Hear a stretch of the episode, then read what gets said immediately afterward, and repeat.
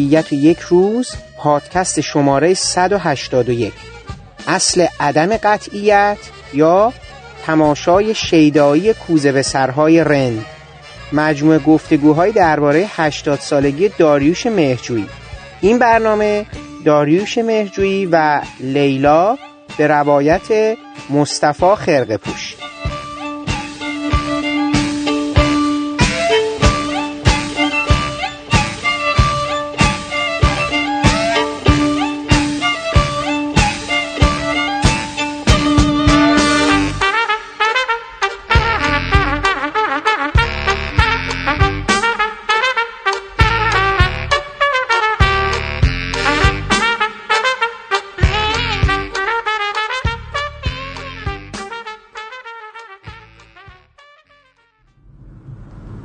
مشکل از طرف تو باشه برام اصلا مهم نیست. از همینم که از خیلی راضیم. اما اگه از طرف من باشه منم همینطور هستم که از خیلی راضیم. این حرفش خیلی به دلم نشست. حس کردم تنها نیستم. فقط قول بده به هیچ حرفی نزنی تا روز یک شنبه. به هیچ کسا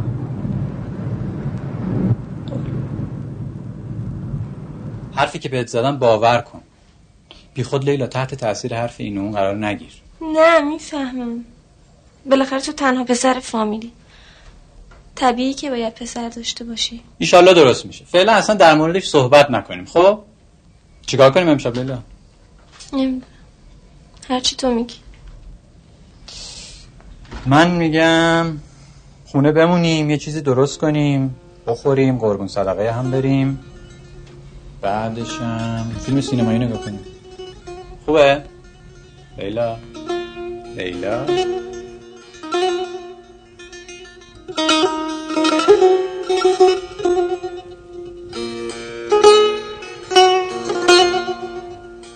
سلام. من حامد صرافی زاده هستم و خورسندم که شما پادکست ابدیت و یک روز رو برای شنیدن انتخاب کردید. لامینور آخرین ساخته داریوش مهجویی قراره که چند روز دیگه در سینماهای ایران به نمایش در بیاد. و ما سازندگان پادکست ابدیت و یک روز تصمیم گرفتیم تا با برنامه دیگه از مجموعه ای که برای 80 سالگی این هنرمند پرآوازه برای شما تدارک دیده بودیم به پیشواز این اثر بریم. مهمان ما در این برنامه آقای مصطفی خرقپوش تدوینگر خلاق سینمای ایران هستند که در سه فیلم لیلا، درخت گلابی و دختردایی گم شده با داریوش مهجویی همکاری داشتند. من در سه برنامه از آقای خرقپوش دعوت کردم تا برای ما درباره این همکاری هاشون با ما صحبت کنند. و موضوع این برنامه ما تدوین فیلم لیلاست و من برای پرباری بیشتر بحثا از آقای آرش زاهدی تدوینگر بادانش و مطلع دعوت کردم تا ما رو در این گفتگوها همراهی بفرمه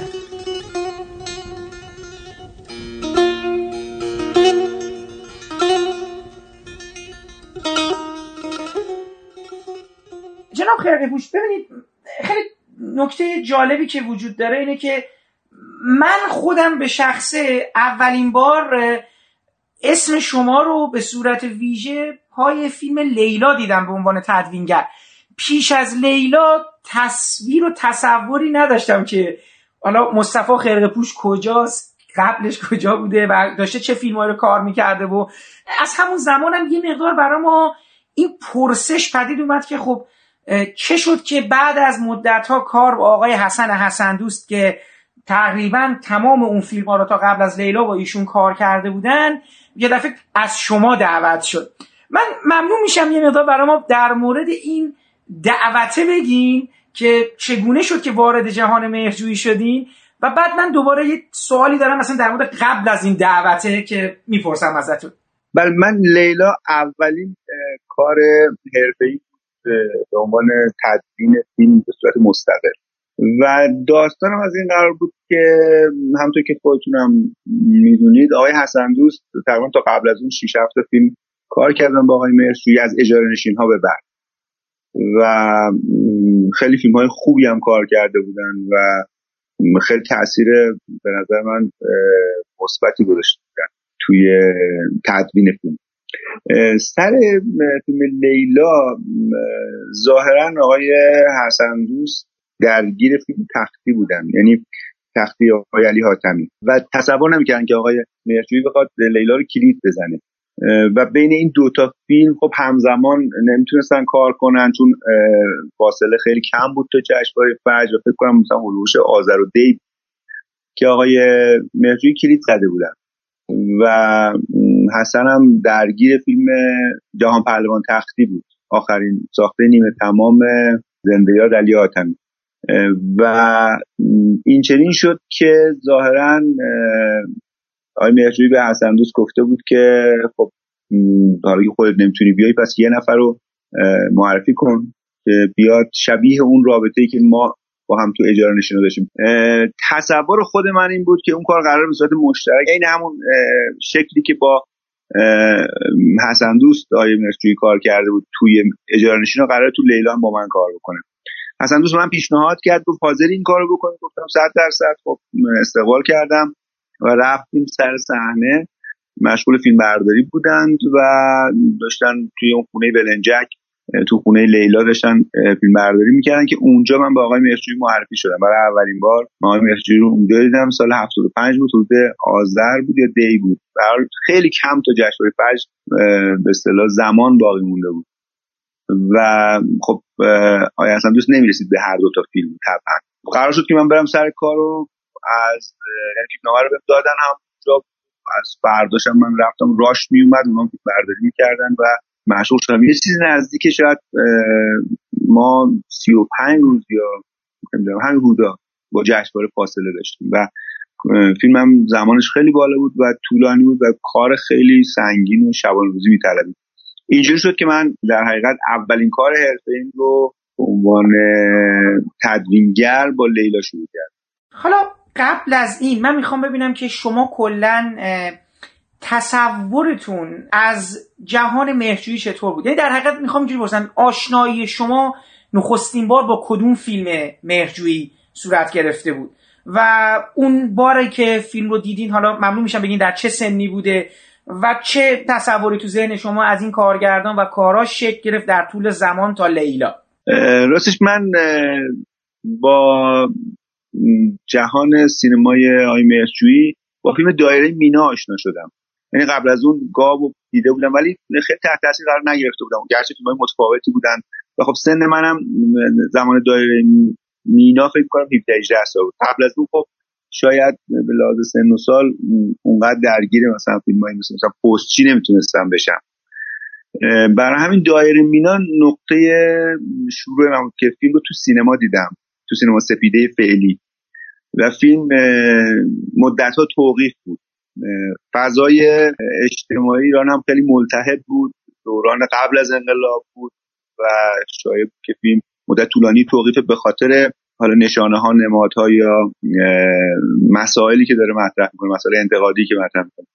من خیلی مشتاق اون فیلم بودم. یعنی انقدر راجبش شنیده بودم و خونده بودم که فکر کنم همون اولین نمایش فیلم رفتم و فیلم رو دیدم و بیشتر از یک بارم دیدم و به شدت تحت تاثیر قرار گرفتم. به لحاظ فضایی که اون موقع وجود داشت و نزدیک به یک دو سال قبل از انقلاب بود کنم یک سال قبل از انقلاب. خیلی فیلم به من چسبید و خیلی دنبال نشانه ها و نمادا و نمی‌دونم اون اشارات فیلم بودم و با دوستان بحث می‌کردیم و خیلی فیلم به نظر فیلم مهمی بود. خیلی فیلم جسورانه و شجاعانه بود و تا اون زمان من مثلا فیلمی با این سراحت انتقادی کمتر سراغ داشتم. برای همین خیلی خیلی رو من اثر گذاشت. البته بگم که بعد از مثلا 15 سال بعد که من نوار ویدیو دیدم اصلا اون تاثیر رو نداشت دیگه. ولی هیچ وقت یادم نمیاد که اولین ضربهش خیلی محکم بود. یعنی ضربه محکمی من زد توی اون شرایط و بعد خب فیلم به این لحاظم خیلی مطرح شد چون سانسور شده بود ظاهرا. بعضی از بخشا نبود. میگم هولوش فیلم خیلی صحبت بود. و بعد بعد از انقلاب فیلم اجاره نشین ها خیلی خیلی به نظر من به موقع این فضای جنگ و تلخ دهه شست نیمه اول دهه شست واقعا اجاره نشین ها هم یک اتفاق خیلی مهم بود که برای بار دوم من با این هم آشنا شدم. این بچه تنازانش که فوق العاده بود. و اون فیلم هم یکی از درخشانترین و خلاقانه ترین فیلم بود من دیدم. تا اون زمان رو مثلا من 20 چند ساله بودم موقع فکر برای همین این دوتا تجربه بود. این یعنی تجربه اولم دایره مینا بود و دومی اجاره نشین ها که هر دو تا فیلم متفاوت بود. البته و با دو تا قالب متفاوت ولی تقریبا در یک راستا بودن. توی یکیش که کمدی بی‌نظیری بود چه سناریو چه بازی و تدوین. که تازه داشت تدوین تو سینمای ما شکل می‌گرفت و اون اولی هم که به مثل مباحث اجتماعی و انتقادی که داشت خب خیلی برای یه جوون اصلا خیلی موثر و خیلی در یاد موندنی در حقیقت. من هر دو تجربه برام خیلی جذاب. هامون چطور؟ هامون و پری به قول معروف تا قبل از اینکه این لیلا حالا هامون پری سارا این ستایی که دیگه حالا مهرجویی داشت و بانو. و بانو, بانو. بانو که توقیف شده بود. حالا دیگه همین می‌خوام بگم که یعنی فرصت کرده بودیم ببینید. موقعیتش پیش اومده بود ببینید. بله بله. چون اولین به اصطلاح تماس رو شما داشتید می‌گفتید سوال کردید اون دوتا رو گفتم. ولی بله بعدش خب مثلا هامون خب خودتون می‌دونید یه اتفاق بود توی سینما و اصلا یه موج ایجاد کرد و طبعا ما خیلی من دانشجو بودم اون زمان. خیلی تحت تاثیر بودیم خیلی فیلم خوش ساختی بود. خیلی خیلی. به خصوص که دیگه من درگیر فیلم و سینما بودم و تعقیب می‌کردم به طور جدی و یادمه که بعدا که داشتم فیلم نام نویسی میخوندم نسخه دست نویس هامون رو از فارابی گرفتم و خوندم و دیدم تمام لحظاتش فلش رفت و برگشت همش تو فیلم پیش شده بود. این نه نسخه ای که چاپ شد بعدا. نسخه دست نویس بود. و خیلی جذاب بود برام که چون فیلم بسیار پیچیده ای بود فیلمی بود که به نظر من هامون به خود آقای مهرجویی هم گفتم بعدا همش تشبیهش می‌کردن به مثلا فلینی هشت و نیم فلان اینا لازم فرم ولی به نظر من هامون هم موقع هم که دیدم خیلی شبیه آنی هال بود. و من یکی از ارادتمندان بودیالن هم چون هستم از این نظر هم خیلی هامون جذبم کرد. و خیلی به لحاظ فرم فیلم جذابی بود. همونطور که آنیهال هنوز بهترین کار بودی ولنه به نظرم هامون خیلی ساختار محکمی داشت و این رفت و برگشت های زمانیش خیلی خوب اجرا شده بود. بله هامون و بعد پری و سارا که اون سگانه بود حالا بانو بعدا البته. ولی من یه نسخه ویدیویش دستم رسیده بود قبلا دیده بودم. اونا خب دورانی بود که در دوران سینمای برتری سینمای مرشوی در ایران بود. یعنی هم جوازی جشنواره می‌برد هم فروش های خوب می‌کرد و در حال خیلی تاثیرگذار بود. حالا به خصوص که حالا اون مثلا رشته که خونده بودن فلسفه که خونده بودن یا ادبیات که خیلی نزدیک بودن بهش یا مباحث عرفانی اینا تو فیلم ها خیلی تصویری و بسری و خیلی با به اصطلاح تمهیدات سینمایی اومده بود و از این نظر خب ما هم خب جوان بودیم و پیگیر بودیم طبعا تاثیر میذاشت. یعنی سعی می‌کنیم کشف کنیم یا یاد بگیریم این قضایی رو. ولی تو اون تا مقطع هامون یا سارا و پری چرا؟ زمان سارا و پری من دستیاری می‌کردم دستیاری تدوین می‌کردم. ولی تا قبل از اون نه اصلا در حد تدوین فیلم های مستند و اینا کار می‌کردم. و نزدیک به سینما نشده بودم. ولی زمانی که سارا و پری ساخته شد من دستیار تدوینگر بودم. و چند تا فیلم کار کردم به عنوان دستیار. و اینا رو خب از این دیدگاه هم نگاه می‌کردم. کارهای حسن دوستان که فوق العاده بود چه اون پیدای آبی و قرمز و زرد توی سارا چه اون جامکاتاش توی پری چه کارهایی که توی هامون کرده بود. بلاد تدوین کرده میگم رفت و برگشت های هامون واقعا مفت... یعنی فیلم نامه بود. برای اینکه فیلم نامه خوندم خیلی متکی به فیلم نامه سلام. مبارک. سلام. حالا نمی‌شد به جای سرمای برنامه اتاق اسلامی کردین اون وقت بگین داییمون پیر شده. این 50 کیلو منقل چجوری براتون یه سال دارم می‌برم؟ بریم. بزن حسین جون. حسین جون بزن.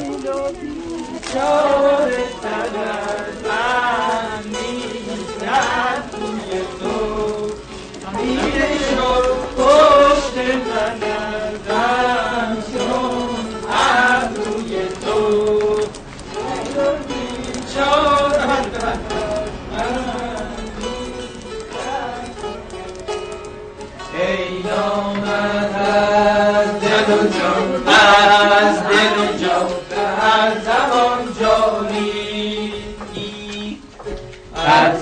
پاک نفست سبز و رها از آسمان جاری. نور یادن همه شب در دل ما کهکشان جاری. قبل از شام من می‌خوام کادومو اول بدم به لیلا. صف کنین. خب.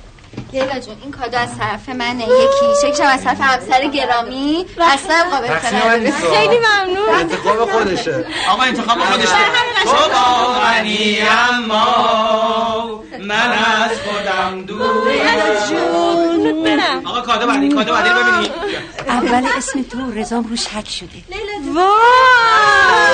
درد نکنه چرا زحمت کشیدی؟ چقدر باز کن پاریسی پاریسی. پاریسی پاریس آه. آی خیرقه پوش حالا موقعی که شما رفتین سر لیلا می‌خوام ببینم که چقدر احساس کرده بودید که فیلم های داریوش مهجویی به یه معنایی وابسته به تدوینن. یعنی به این معنا که حالا چون فیلمنامه حالا هامونم خوندید و دیگه دانش سینماییتونم قابل شده دیگه حالا رفتین دیگه دستیاری تدوینم کردین اینو می‌خواستم ببینم با توجه به دانشتون مشاهداتتون احساس کردید نقش تدوین تو فیلم ایشون چقدر برجسته است؟ از این لحاظ می‌خواستم ببینم کلا با چه حسی وارد تدوین فیلم لیلا شدید.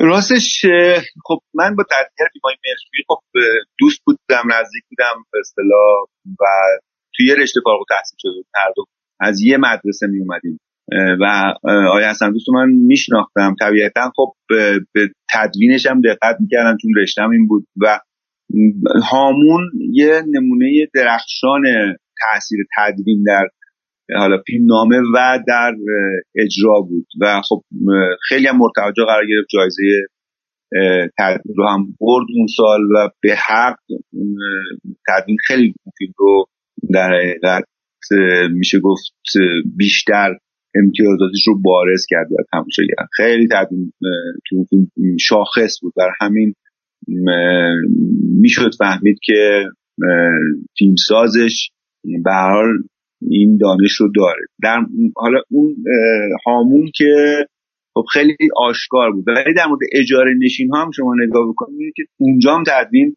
خیلی موثر یعنی تدوین بسیار سختی داره اون فیلم و خیلی خوب اجرا شده. خیلی خوب اجرا شده. چون تدوین فیلم کمدی به هر حال یه دقت نظر دیگه می‌خواد و چند فریم این بر اون بر توی فیلم کمدی ممکنه شوخی رو از نفس بندازه یا به اصطلاح از قدرتش کم کنه. برای همین بله من نسبت به نقش تدوین حالا از دو جنبه نسبت بهش آگاه بودم. یکی از جنبه که با تدوینگر چند فیلم مرچوی من ارتباط داشتم باش صحبت می‌کردم و بهش سوال می‌کردم و حسن دوست مثل کسی که از من ترجمهش خیلی بیشتر بود و کار بیشتر از من انجام بود. طبعا راجع به هر فیلمی باش صحبت می‌کردم بهش سوال می‌کردم.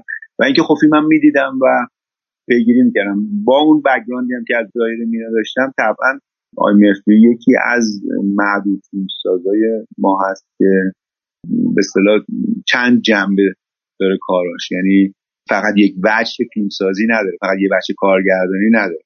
همونطور که رمان نوشته کتاب فلسفی ترجمه کرده و خب فیلمسازی مثل اون مثل آقای کیمیایی کسانی که به بقیه هنرام یک نگاهی میندازن یا از اون زاویه هم نگاه می‌کنن طبعا جامل اطراف ترن و برای کسی که برای دانشجوی سینما برای کسی که علاقه سینما خیلی جذاب ترن تا کسی که کارگردان مثلا ای و کارش خوب انجام میده و فیلم خوب می‌سازه. اونا یه وجود دیگه هم دارن که حتما تو کارشون اثر می‌ذاره. برای همین توجه آدم بیشتر جلب طبیعتا خود آقای مهرجویی هم کاراش هم شخصیتش و هم اون جنبه های دیگه ای که آدم می‌دید توی کاراش جذاب بود. برای من خیلی جذاب و اینکه چه حسی داشتم موقعی که نزدیک شدم به این ماجرا. ببینید من سه چهار سال چهار سال دستیاری کردم. تا قبل از دستیاری مهرزاد مینویی توی سینمای ایران فیلم کار می‌کرد. منم دستیاری برش می‌کردم. فقط برای اون دستیاری کردم. یعنی دستیاری کسی دیگه ای نبودم. و بعد از یکی دو تا فیلم میشه گفت که من فیلم رو rough cut می‌کردم. یعنی فقط دستیاری نمی‌کردم به حد اینکه مثلا فیلم ردیف کات sync کنم فلان کاری که مرسوم بود اون موقع موقعی که پوزیتیو بود. و خیلی از موینی یاد گرفتم و خیلی زود به من اعتماد کرد. بودم چون اونم فکر می‌کنم هم دوره حسن دوست بود یه دوره قبلتر هممون از یه مدرسه فارغ التحصیل شده بودیم. خب بدون اصطلاح خصت هر آنچه رو که می‌دونست منتقل می‌کرد. خیلی صبر داشت خیلی موینی کمک کرد من که ظرافت تدوین رو بفهمم. برای همین من تقریبا توی مثلا چهار پنج تا فیلم آخری که موینی کار کردم تقریبا راکات می‌کردم و میشستم ببینم اون چیکار می‌کنه مثلا فانتری فانکات می‌کنه راجع دونه دونه برشا با هم یه حرف می‌زدیم و اون با حوصله توضیح می‌داد واقعا. و از این نظر من اعتماد به نفس مونتاژ کردن یک فیلم رو داشتم. یعنی قبل از اونم برام پیش اومده بود پیشنهاد شده بود که مثلا یه فیلمی رو مونتاژ کنم. ولی خب به دلایلی نشده بود. خوشبختانه. و ولی می‌دونستم که اگه بشینم پشت میز می‌تونم فیلمی رو به تنهایی مونتاژ کنم و عذاب در بیارم راه توریستش کنم. ولی نه فیلم مرسی برای همین با ترس رفتم سراغ این فیلم. یعنی هم یک اشتیاقی بود یه شوقی بود هم یه ترسی بود. اینکه خب به هر حال داریم میرید فیلم مرجوی رو مونتاژ کنید به عنوان اولین فیلمه نه یه فیلم دیگه ای رو. تا قبل از اونم من هیچ فیلم مستقلی نداشتم طبعا هیجان داشت. از خیلی برام هیجان داشت. فرصت بسیار کوتاهی داشتم برای اینکه فیلم رو برسونم به جشنواره فجر و برای همین من برای لیلا شاید روزی 16 17 ساعت کار می‌کردم. و فقط چند ساعت میخوابیدم. هیچ راه دیگه ای نداشت. و آخرم اگه یادتون باشه یا شنیده باشید فیلم پرده پرده رسید. بله من خودم در جشنواره اون سال فیلم تو سینما آزادی دیدم. دقیقا مثل فیلم سینما پارادیزو این حلقه حلقه مثلا با دوچرخه می‌گفتن دارن مثلا سینما سروش میاد بعد نمی‌دونم از یه جایی داشتن می‌گفتن سینما سروش. پرده, پرده آخر اون فیلم رو من خودم آوردم. چون سر به اصطلاح صدا گذاری داشتن مگنت می‌کردن حاشیه مگنت برای فیلم میذاشتن. پرده آخر رو من توی یک کن توی قوطی 2000 فیتی من آوردم رسوندم به سینما. و وقتی می‌خواستم وارد شم انقدر شلوغ بود یعنی مثلا فیلم حدود دوازده پرده بود یازده پردهش رو دیده بودن و منتظر پرده آخر بودن. و من وقتی می‌خواستم وارد سینما بشم منو راه نمی‌دادن. مثلا بابا من دارم میام که این فیلم رو اصطلاح بدم که ادامه پیدا کنه. چون سر صدا گذاری من می‌خواستم ببینم خودم فیلم رو به یه پردهش رسیدم. نمایش اول فقط پرده آخرش رو دونستم پرده ببینم. و با اون کسی که مسئول این کار بود من با همدیگه وارد شدیم یعنی از استودیو از لابراتوار تا اونجا رو اومدیم ساعت می‌تونم دوازده یک شب بود فکر کنم پرده آخرش پخش برای همین هم زمان نداشتم برای مونتاژ کردن زمان خیلی کوتاهی داشتم و همین هیجان رو خب داشتم که اولین کارم و اگر این کار خوب نباشه خب خیلی خیلی هم به خود مرچی لط می‌کنه هم به فیلم لط می‌کنه انتظار هست بعد قبل از من یه کسی مثل حسن دوست ما رو منتاج می‌کرد و خب جوایزی برده بود و طبعا اینا همه یه استرسی به آدم وارد می‌کنه. میگم اعتماد به نفس منتاجی فیلم رو کاملا داشتم. ولی نه این فیلم به خصوص که وقتی من رفتم برای اولین روز سر صحنه توی اون خونه که تو بلنجک داشتن فیلم برداری می‌کردن یک لانگ بود. آقای محمودی کراری فیلم برداری بود. یک بود که خانم جمیله شیخی بازی می‌کردن و اون روزی که من رفتم که با آقای مرشوی آشنا بشم در حقیقت معارفه ما بود. اون پیک رو شاید مثلا هشت نه بار تکرار کردم. من سختگیری ایشون رو دیدم و فکر کردم که اوه اوه با یه کارگردان طرفم که مو از ماست می‌کشه و کار ساده نخواهد و این حس یعنی با این حس من رفتم. بعد نکته دیگه این بود که من خیلی هم اطمینان نداشتم که این به من کاملا به من سپرده میشه. چون میگم این تجربه داشتم که اجاره نشینا رو آقای روز برای کمک به آقای مرشوی رفته بود. و بعدا خب به خاطر اینکه خودشون نشون داد به قول بالی خودش به تیم تحمیل کرده بود خوب کار کرده بود که دیگه اسمش کنار اسم آقای مرشوی اومد و اون فیلم رو با عنوان مشترک رفتن من فکر کردم که همینطور بخصوص که بعدا از آقای مرشوی شنیدم که مثلا یک دو تا فیلم خودشون از جمله فیلم آقای هالی بود خودش مونتاژ کرده بود. در همین از مونتاژ می‌دونست. یعنی حتما می‌دونست. و فکر می‌کردم که یه همچین چیزیه. و ولی سوال هم حتی نکردم که من قرار چه کمکی بکنم و وقتی رفتم هفته اول کردن آن نتیجه نیومده بود سر این برداری بود و جلسه اول که اومد من راشور دیگه آماده کرد دستیارم نداشتم ولی دیگرم منتجم کرد بعدن که اومد من ازش سوال کردم بلکه بدونم تکلیفم چیه گفت نه تو منتاج می‌کنی و خودت. من نیستم. و خب این هم لذت بخش بود هم اینکه خب مسئولیت دا بود و جذاب بود. یعنی میگم فقط یه همچیزی می‌تونه آدم 17 ساعت بیدار نگه داره. و آدم خوابش هم نگیره و بتونه کار بکنه. توی اگه یک زمان مبسوطی داشتیم که می‌تونیم کار بکنیم خب خیلی هم راحت تر بودم ولی می‌دونستم که این فیلم برسه و اشتباه نباید بکنیم. و آقای مرجوی جلسات اول واقعا در حد مثلا یه ساعت یه ساعت و نیم میومد چون شب تا صبح کار می‌کرد و بعد از مدتی خیالش راحت بود و کم خیلی خیلی کمتر میومد و در من دستم اومده بود. یک خاطری هم دارم از این ماجرا که خیلی هیچ یادم در فیلم لیلا. خب من وقتی شروع کردم مثلا همون هفته اول بود که حالا من یه سکانسایی رو مونتاژ می‌کردم و آقای میرچی میمد می‌دید. بعد من یک سکانسی رو مونتاژ کردم یه پلانی رو حذف کرده بودم. یعنی پلانی فکر کردم اگه این پلان رو استفاده بکنم توی دکان تولد خود لیلا بود. جشن تولد لیلا که گرفته بودن. یه آبدارچی داشتن یه به اصطلاح خدمتکاری تو خونه چای میریخت از آشپزخونه می آورد سه تا پلان بودن تو آشپزخونه تو راهرو و توی سالن. فکر که پلان راهروش رو حذف کنم برای اینکه این سریعتر بیاد به ریتمم کمک می‌کنه و اینا. من قبل از اینکه آقای مردوی ببینه من این پلان رو برداشته بودم یعنی حذف کردم و به هم کات کردم. خب این کار نباید قاطعا می‌کرد یعنی بعد من اول راپکات می‌کردم همه رو می‌دید بعد راجعش پیشنهاد می‌دادم یا نظر رو می‌دادم که می‌خوام حذف کنم من این رو حذف کردم و منتاج شده رو نشون آقای مرجوی دادم و ایشون یه مثلا چند دقیقه سکوت کرد نگاه کرد سکانسو و بعد برگشت گفت ما این پلانا رو علکی نمی‌گیریم. اینا حساب کتاب داره. یعنی من تازه فهمیدم چه اشتباهی کردم. گفتم نه نه من گذاشتمش اینجا گذاشتمش کنار الان می‌ذارم سر جا یعنی بدون که بحث کنم گفتم فهمیدم اشتباه کرد یعنی گافی دادم که نباید حتی اگه می‌خوای حذفم کنی خب باید کارگردان ببینه پلانشو خلاص این جمله وقت یادم نرفت. گذاشتم البته فردا شبش که اومد دید اونو گذاشته بودم یک اصطلاح پیشنهاد حذف شد از خودش برش داد. ولی این برام جالب بود که انقدر تند رفتم که به اصطلاح یه سکانس رو بدون نظریشون یه پلان رو حذف کرد کار سخت به لحاظ فیزیکی بود خیلی شیرین بود خیلی شیرین.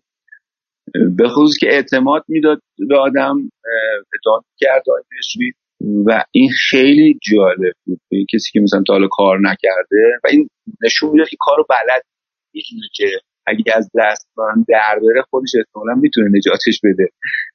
ولی همین که مثلا نمی اومد سر مونتاژ یا کمتر می اومد یا اعتماد می‌کرد خیلی خیلی انرژی می‌داد به آدم. و این کارو بلد بود. یعنی می‌دونست که داره چی کار می‌کنه. چجوری مثلا این اعتماد به نفس رو بده که طرف بتونه استفاده کنه از تواناییاش. و خیلی خوب بود. من هم یاد گرفتم ازشون همین که این فیلم به هر حال تبدیل شد به یه خاطره دیگه که هیچ وقت من لحظاتش یادم نمیده لحظات ریزین تمام به اصطلاح سکانساش یادم نمیده چجوری مونتاژ می‌شد چجوری پیش می‌رفت و اینا. به خدا اینجوری که مادر جون میگه نیست. تو اون دوره بروبیای سونوگرافی و دوا و دکتر و آزمایش و نمی‌دونم هزار جور از این حرفا. ما یه کلمه دهنمون پرید. گفتم یه نظری بکنیم اونم به خاطر تو که تو راحت بشی. آخه تو چرا نمی‌فهمی؟ برای چی هی به من باید بگی که زن بگیر؟ من زن می‌خوام چیکار کنم؟ خودت هم به زور گرفتم. از بس که مادرم هی اصرار می‌کرد به نسلت منقرض نشه خب بشه. ما چه گلی به سر این مردم زدیم؟ این همه آدم ریخته یکی کمتر. چه فرقی می‌کنه؟ لیلا حس می‌کنم سرد شدی. ازم دور شدی. دیگه دوستم نداری. من من چیکارت کردم؟ تو کاری نکردی. منم. من دیگه نمی‌تونم. الان چند وقته که همین مسئله ما شده بچه بچه بچه. همش دوا درمون و فکر و قصه خسته شدم. رضا دیگه به خدا رمق ندارم. خب اینم یه جور دوا درمون و آزمایش دیگه. آزمایش یعنی چی؟ ته دلم به خودم میگم. اگه رضا دوستم داشته باشه یه زن دیگه براش مهم نیست. فقط بشه بچه میده. فرقی نکرده. عشقمون سر جاش. همه مسئولیت شو میده زیر دوش من؟ پس تو چی؟ من؟ من هستم. بتم. باهات میمونم. خودم دارم رضایت میدم. باش واسدم یه اتفاق خیلی ویژه‌ای که به نظر من توی فیلم لیلا به لحاظ مونتاژ افتاده اینه که ما در ابتدای فیلم که سکانس ببخشید من خیلی سریع دارم میرم سراغ خود موضوع اصلی. توی سکانس ابتدا که در حقیقت اون سکانس شل زرد پختن و اینها هست اونجا می‌بینیم یه اتفاقی به لحاظ زمانی میفته توی مونتاژ که این تصور ایجاد میشه که احتمالا پلان ها ممکنه خیلی طولانی بوده و به خاطر طولانی بودن پلان استفاده از دیزال توی کم کردن این طولانی بودن پلان ها باعث شده که یه مقدار این ریتم سریعتر اتفاق بعد که ما جلوتر میریم و فیلم پیش میره می‌بینیم که اساسا این اتفاق تبدیل به فرم فیلم شده. یعنی ما خیلی تو سکانس های دیگه هم می‌بینیم که استفاده از دیزال یه فرمی شده توی سکانس ها که تو جاهای دیگه هم این استفاده کاملا ایجاد نه تنها یک ریتمی توی داخل سکانس ها شده باعث شده که یک فرمی هم توی ساختار کلی فیلم به وجود بیاد. که حالا هم توی اون سکانس ابتدایی ما این قضیه رو می‌بینیم هم تو خونه لیلا می‌بینیم اولین بار که اینا دارن با هم شام می‌خورن و جاهای مختلف هم تکرار شده دیگه. من می‌خواستم در از آقای خرقبوش بپرسم که اگر امکانش باشه یه مقدار در مورد این فرمی که حالا استفاده به نظر من بدیعی از دیزالف شده چون دیزالف اون استفاده کلاسیک معمولا اتفاق میفته برای اینکه ما بخوایم صرفا یک تغییر زمانی رو براش تعریف بکنیم از یک زمان گذشته زمانی رو در حقیقت بخوایم تعریف بکنیم توی شیوه کلاسیک وجود داشته. ولی اینجا به یه فرم تبدیل شده. توی ساختار کلی فیلم راجع به این در حقیقت اگر بشه ما از شما بشنویم که خوشحال میشه بله دیزال پا فرم فیلم هست. یعنی این که شما میفرمایید کاملا درسته. یعنی برای گذشت زمان یا کوتاه کردن فشرده کردن حرکات یا اکت ها استفاده نشده. این هم ایده خود آقای مرشوی بود و توی جای جای فیلم وجود داره. یعنی شکل شاید میشه گفت خیلی آوانگاردش تو اون قسمتی که علی مصفا میره دنبال لیلا تو خونهشون وقتی قهر کرده رفته و این در رو باز می‌کنه و میبنده. دیزابای خیلی کوتاهی شده که انگار چند بار داره این کار انجام میده. و شاید این حس رو ایجاد می‌کنه که ما داریم تکرار می‌کنیم یه حرکتی رو. ولی جاهای دیگه هم ما استفاده کردیم شدن لیلا از دوربین. و یک مسافتی رو رفتن می‌بینیم که همطور با دیزال که معمولا سه تا دیزالوه ولی بجز اون سکانسی که علی مصطفی در رو باز کرد که چند که اینا در حقیقت زمان رو کش می‌داد. یعنی به جای اینکه زمان رو فشرده کنه و به ما یه خلاصه ای از چیزی بده زمان رو کش می‌داد. من یه نکته بگم من وقتی فیلم نامه لیلا رو خوندم قبل از که راش رو ببینم واقعا تجربه ناامید کننده بود. یعنی فکر دارم یه پاورقی می‌خونم. مثلا من میشم فیلمی رو مثلا داستانی رو مثلا یه فیلم خیلی خوب ازش در آورد. داستان خیلی داستان زن روزی پاورقیه و راش ندیده بودم و همش تعجب می‌کردم آه با خودم می‌گفتم ببین تو این همه فیلم های خوب مرجی ببین چی گیره من افتاده. حالا مثلا این فیلم ممکنه خوب در نیاد ممکنه. این تو اون یه شبی که داشتم من فیلم رو میخوندم به اینا فکر می‌کردم که داستانه رو چطوری میشه مثلا ازش فیلم خوب در ولی اولین پارت راشو که دیدم فهمیدم او اتفاقی که افتاده اینجا افتاده. اصلا داستان خیلی مسئله نیست. و تمامش همین فرم هستش همین شکل کار دوربین همین کار بازیگر. و تازه کارگردانی مرجی اونجا برام ملموس شد که داره چیکار کنه. در مورد دیزالفا یه همچین پدیده بود. یعنی در حقیقت از اول هم مشخص بود که ما این کارو برای خلاصه کردن انجام نمیدیم کما که این کارو می‌کرد. این کارو در حقیقت دیزال این کارو انجام می‌داد. یعنی مثلا یه پرش زمانی رو به نرمی میپوشون ولی فیلم کلا به دنبال کشدار کردن این قضیه بود. یعنی برای ایجاد این حس. یاد باشه توی اون دوران مثلا فیلم اسکورسیزی هم از این تعمید خیلی استفاده می‌کرد. یا خود آقای مرجوی مثلا به آلفابیل اشاره می‌کرد. آلفابیل گودار برای dissolve ها و این کار رو تجربه کرد. قبلا fade ای رنگی توی سارا مثلا. این به همون به اصطلاح ذهن جوون و تر و تازه آقای مهرجویی برمیگرده که تجربه کردیم تو این فیلم.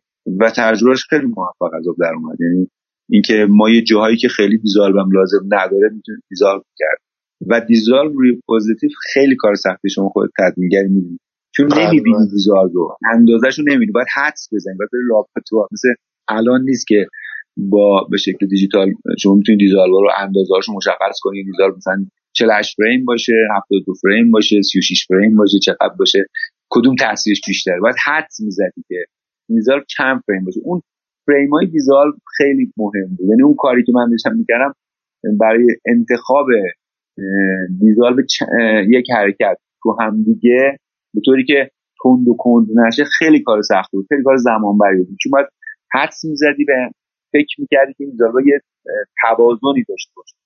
تعداد فریم هایی که انتخاب می‌کنیم که این dissolve باید پلان جا بده. ما بعضی از پلان ها رو دادیم و intermediate کشیدن. یعنی کپی دوباره کشیدن که خود طولانی تر بشه که بتونیم dissolve کنیم. یعنی یه پلان جدید از این پلان قبل. مثل همون کاری که الان ما کپی می‌کنیم یه پلان رو توی این تدوین دیجیتال. تو یه پلان الان کپی می‌کنیم و یه جای دیگه فیلم هم استفاده می‌کنیم. یا مثلا slow ش می‌کنیم یه جای استفاده می‌کنیم. ما این کار اونجا با نگاتیو کردیم. یعنی یه پلان دادیم پلان لیلا رو دادیم. چون کوتاه بود پلان بدیم دوباره چاپ کردن برامون. دو بار اون رو چاپ کردیم تا بتونیم این کارو بکنیم.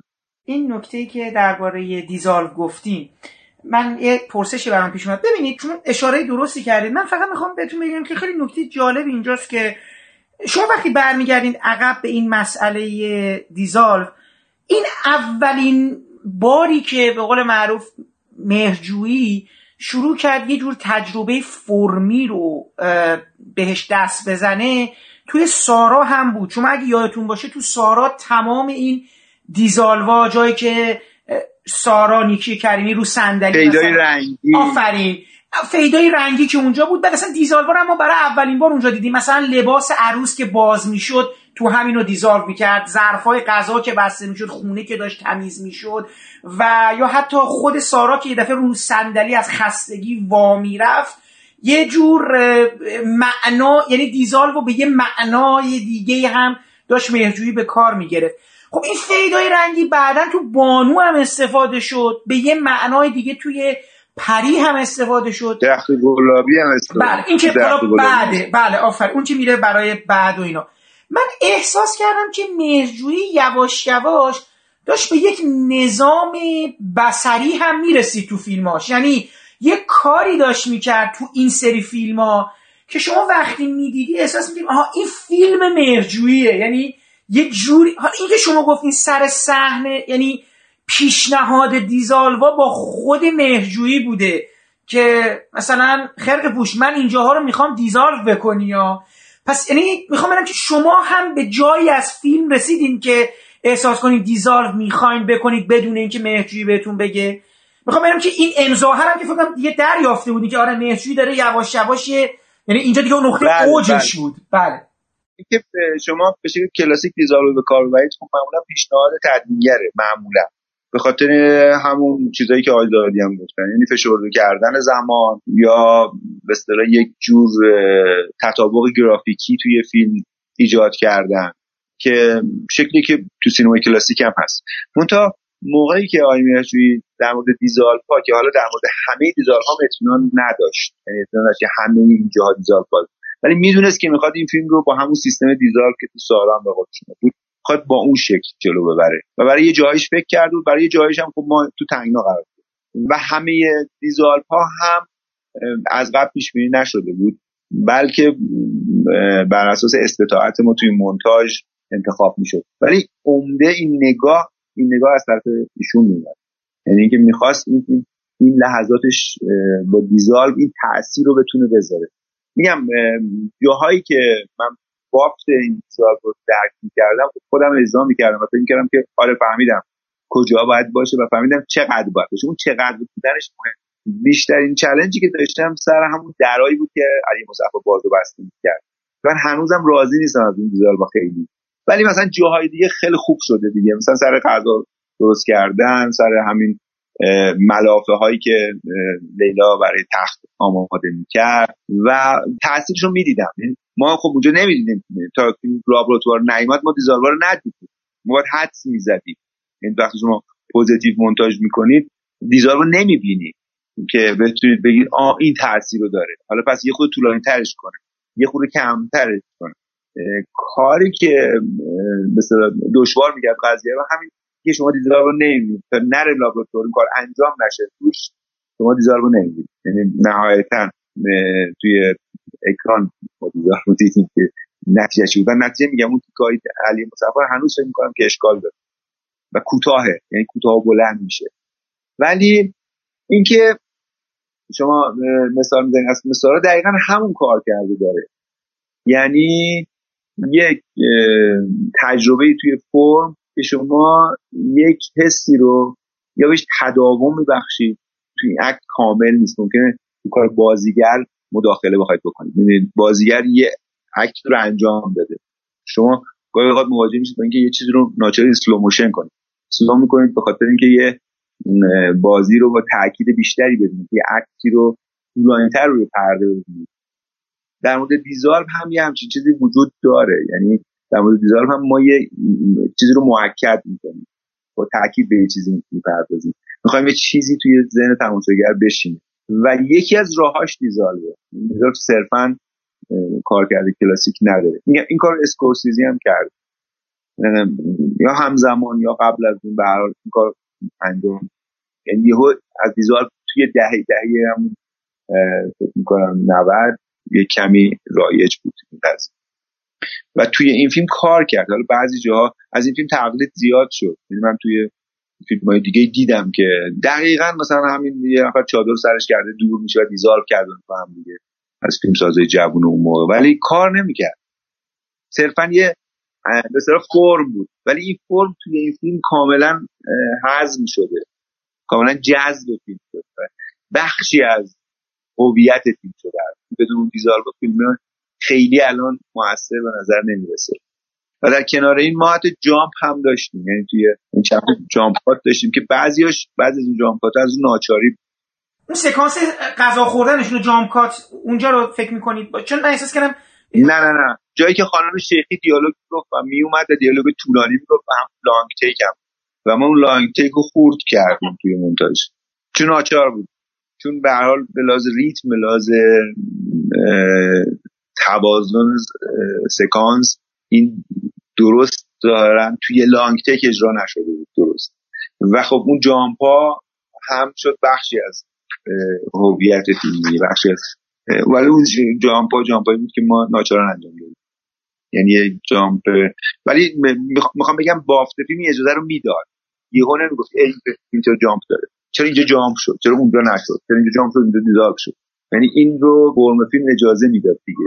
شما حتی جاهایی هم که در تنگنا قرار می‌گیری از این تحمیل استفاده کنید چیزی که در واقع توی این صحبتاتون بود در مورد اینکه نقش معکدی که می‌تونه این دیزالو داشته باشه توی ساختار فیلم یه اتفاق به نظر من ویژه دیگه ای هم که افتاده بود توی فیلم لیلا این بود که به طور نمونه اگه بخوام مثال بزنم معرفی ابتدایی که ما از مطب به دکتر داشتیم که با یک نمای لانگشات از توی خیابون بود. بعد وارد یک فضای داخلی می شدیم که مدیوم شات بود. بعد می‌خورد به یک مدیوم شات پله که همه اینا صحنه کاملا خالی بود. بعد می‌خورد به داخل مطب که حالا یا کلوزاپ دکتر بود که صحبت می‌کرد یا اوورشولدری بود که از لیلا و علی گرفته شده بود.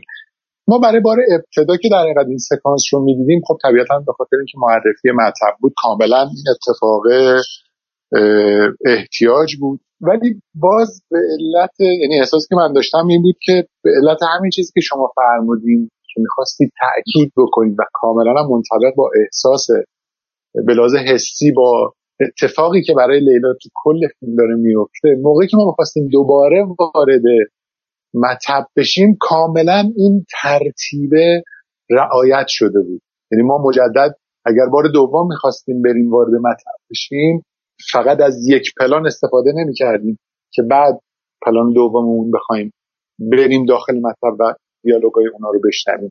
کاملا این ترتیبه رعایت شده بود توی این اتفاقه این من فکر کنم جز اون چیزایی بود که به فرمی فکر کنم خیلی احتمالا راجبش یعنی کاملا حساب شده این اتفاق افتاده. می‌خواستم اگر بشه که در مورد این بخش فرمی این بخش هم اگر بشه توضیح بدید که ممنون میشم. ببینید توی فیلم چند جا ما از این استیل شات ها استفاده می‌کنیم. مثلا خونه خود لیلا از بیرون مثلا سه تا پلان از خونه ثابت. همین پلانایی که شما میگید در مورد جاهای خالی یعنی فضاهای خالی. بله. فضاهای خالی رفتن به یه مطب خب رئالش این شکلی اتفاق میفته که میرن یه حرکت می‌کنن یه میرن یه وارد میشن. ولی این فضایی که شما می‌سازی با به این فضاهای خالی این حسی رو که ایجاد می‌کنی یک جور سنگینی میده. یعنی اون دکتری که اونا دارن میرن وقتی میرن میشینن توی مطب دکتر شروع می‌کنن حرف زدن راجع که اون حرفام یه خود ریورب داده شده تو صدا گذاری اظهار نظر دکتر اگه به اون صحنه دارید اشاره می‌کنید.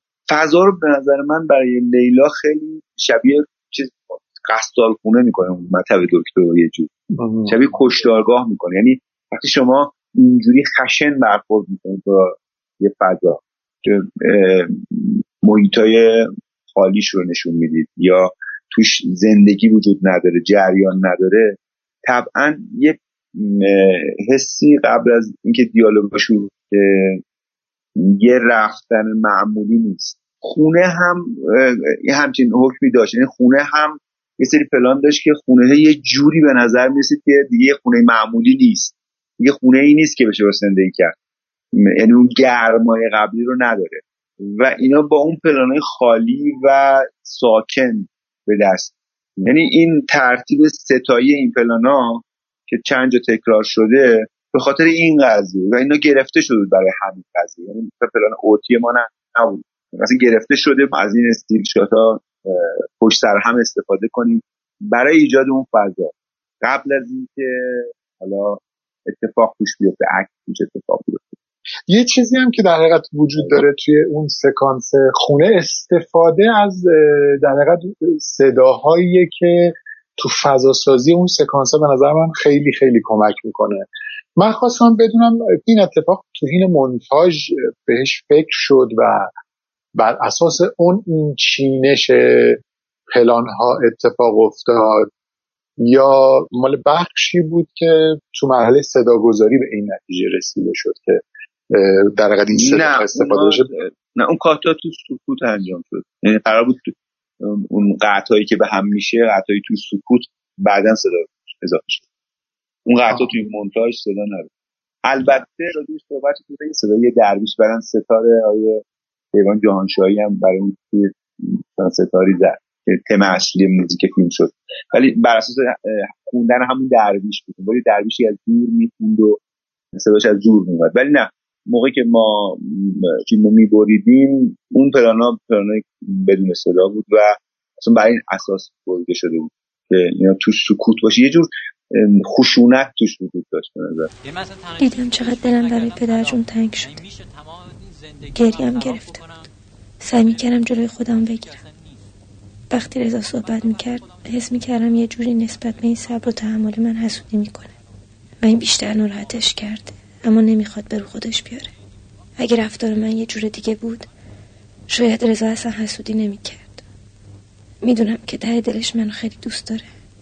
هیچ زنی حاضر نمیشه اینطور تحمل کنه. خدا به من بچه نداده اما عوضش صبر و تحمل داده.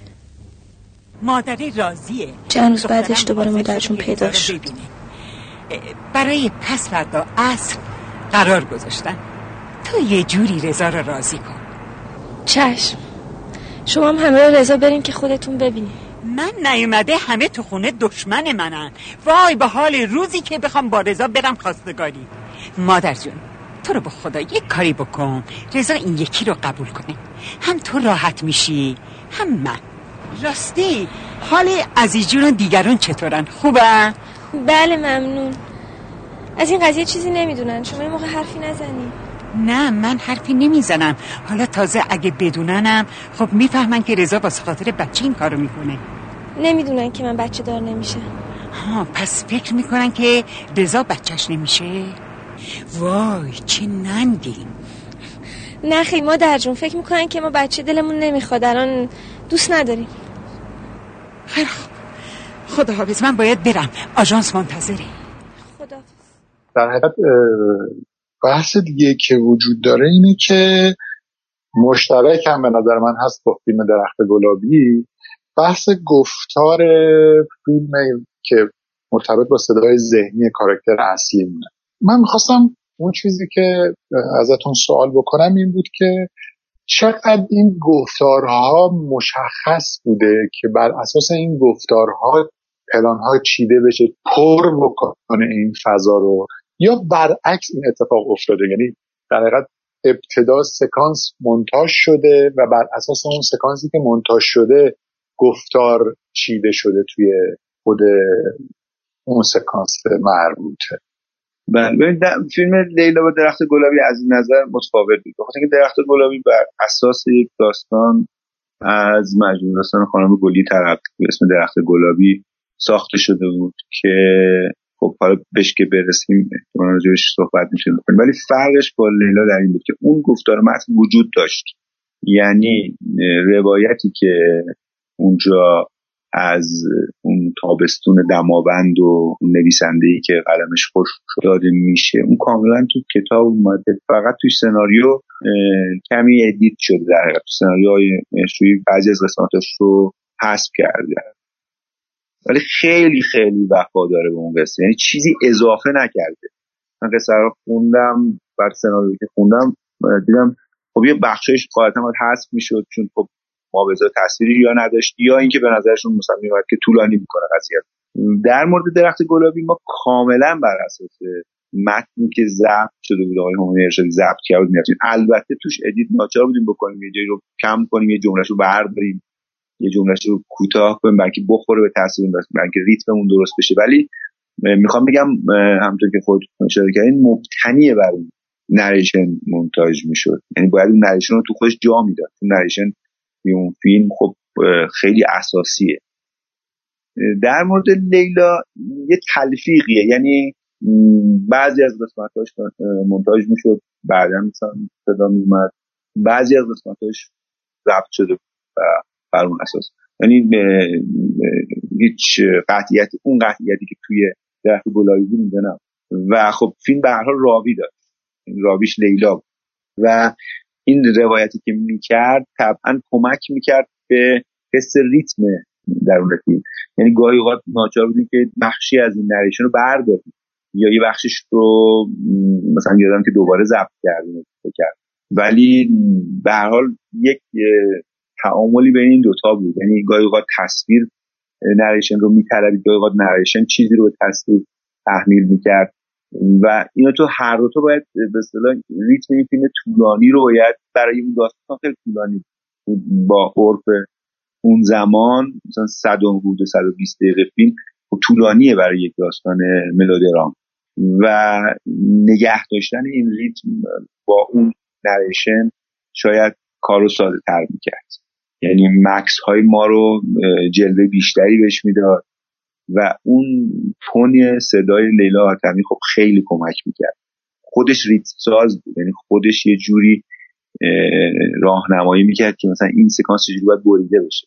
در مورد درخت گلابی که اشاره کردید مقایسه کردید در مورد او خیلی این قطعیت نریشن بیشتر در مورد لیلا کمتر من به نظرم یکی از سکانس های درخشان مونتاژی که تو ذهنم موند توی اون فیلم اون سکانسیه که مادر در علی میاد خونه علینا و لیلا در حال چای دم کردنه و در عین حال که توصیهش رو داره مادرش انجام میده یه در حقیقت منتاج خیلی درجه یکی با ریختن آب از اون قوری که زیر سماور قرار داره برای اینکه پر بشه اتفاق افتاده که کاملا منطبق با احساس درونی که در مورد لیلا قرار اتفاق بیفته.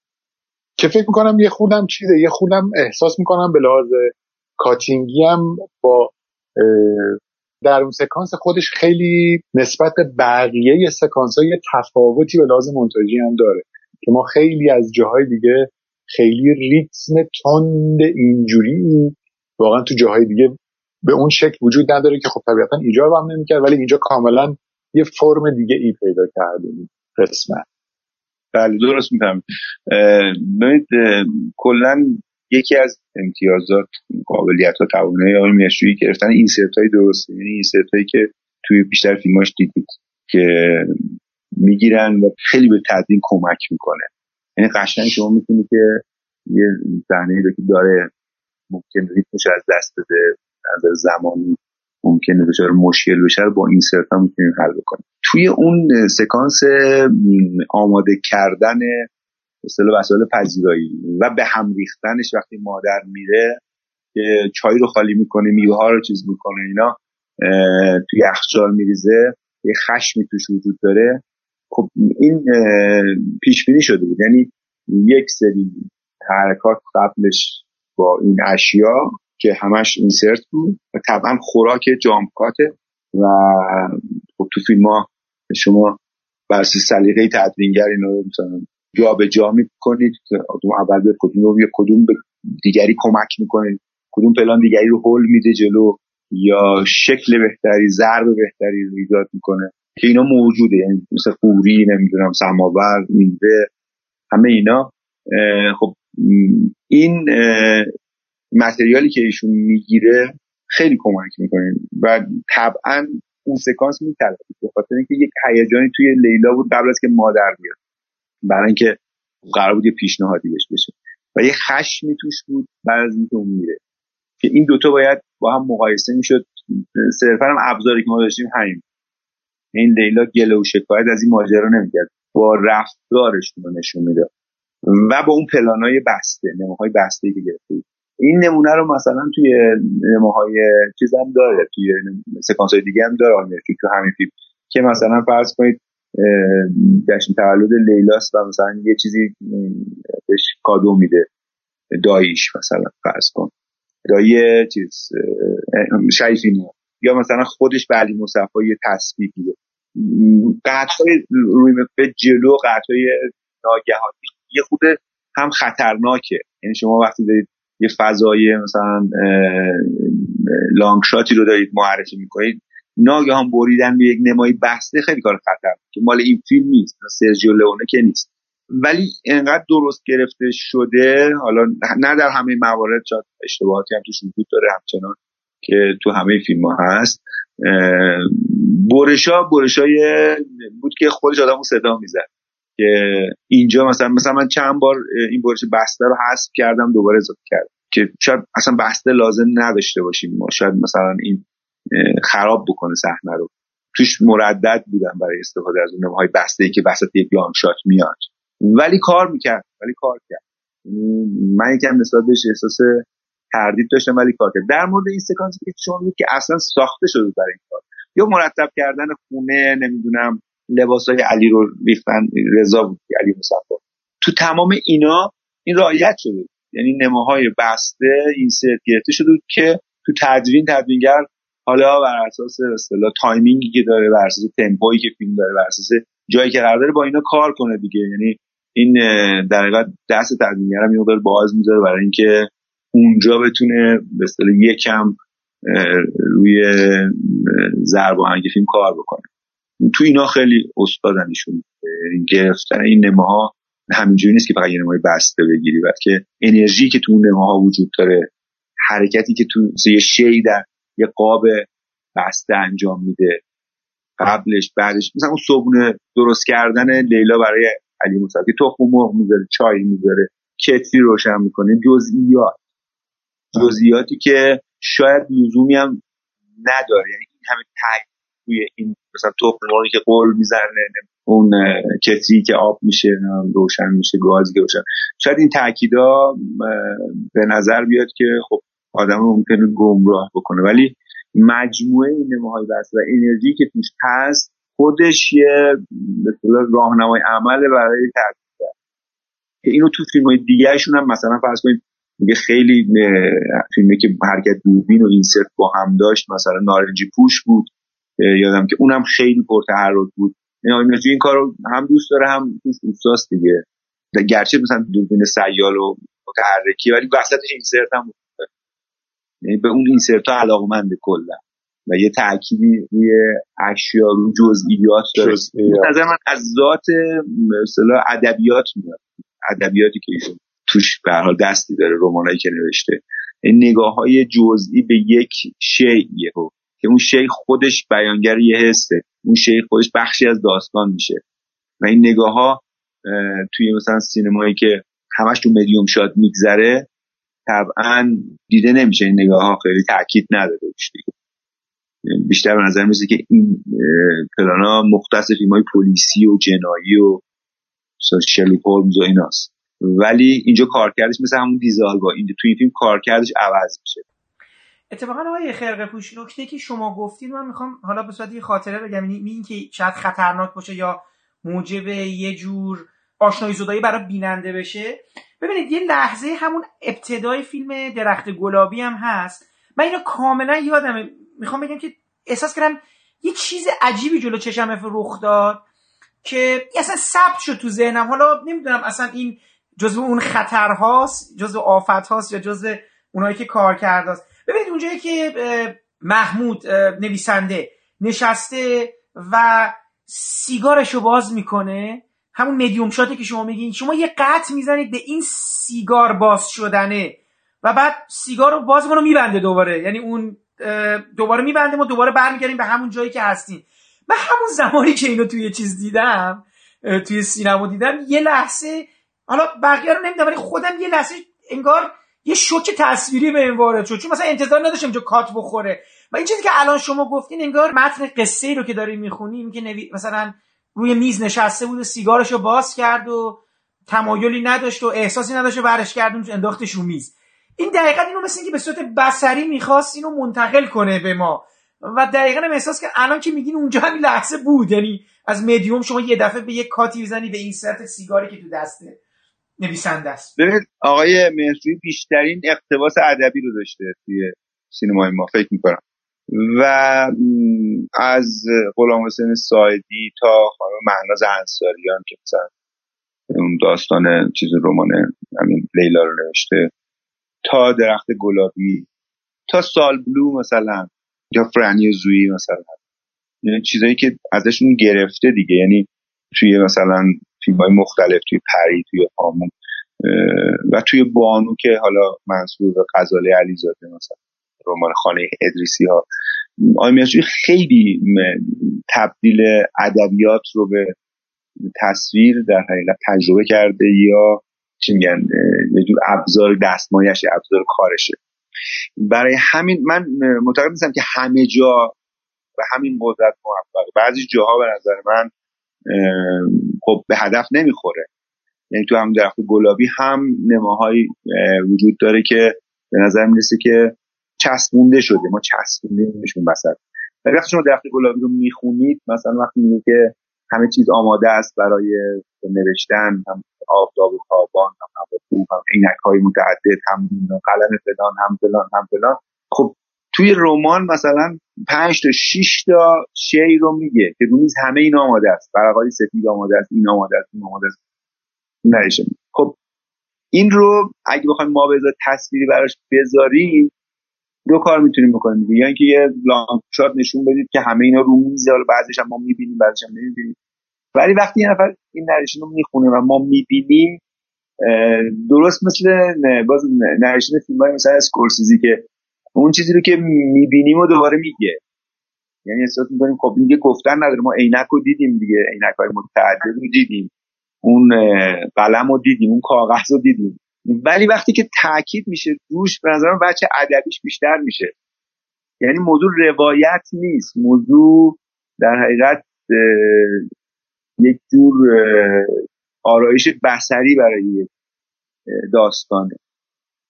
و الا روایت اینکه یه نویسنده نشسته و با خودش درگیره و می‌خواد بنویسه به هر حال می‌تونه توی نریشن بیاد و می‌تونه توی نمای باز اتفاق بیاد به نظر نقش این اینسرت ها کاملا کاریه که واژه ها توی یه داستان توی رمان می‌کنن. یعنی نقش تاکیدایی که کلمات می‌ذارن.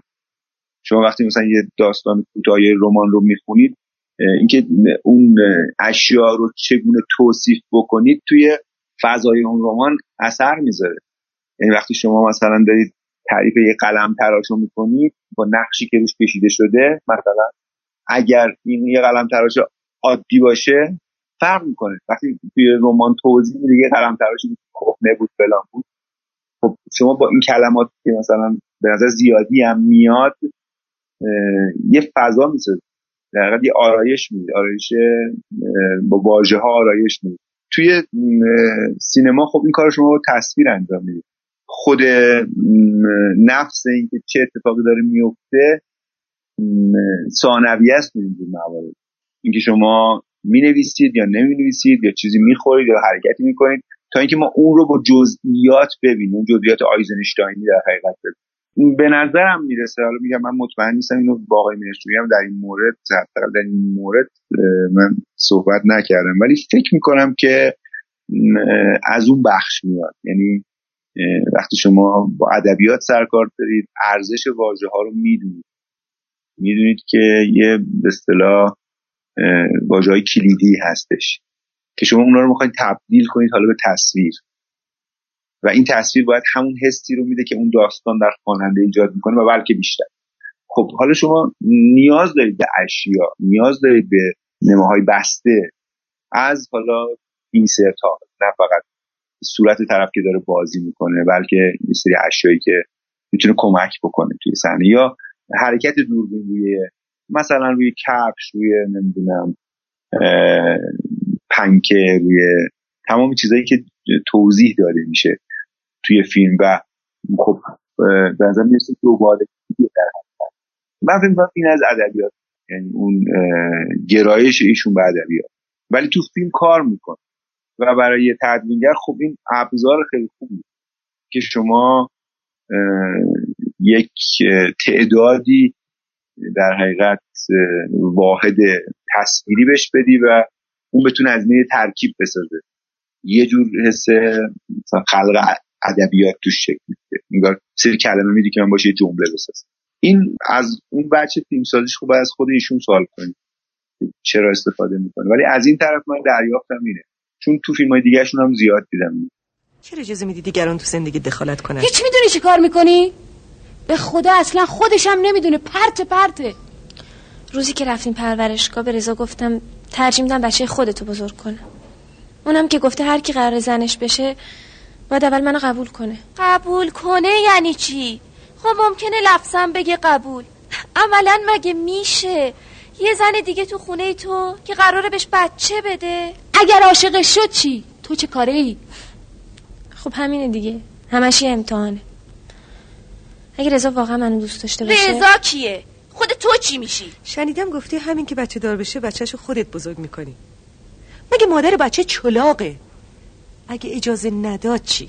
تو یه هووی مهربون به من نشون بده. تو زنبابایی زنبابا. نمی‌فهمی؟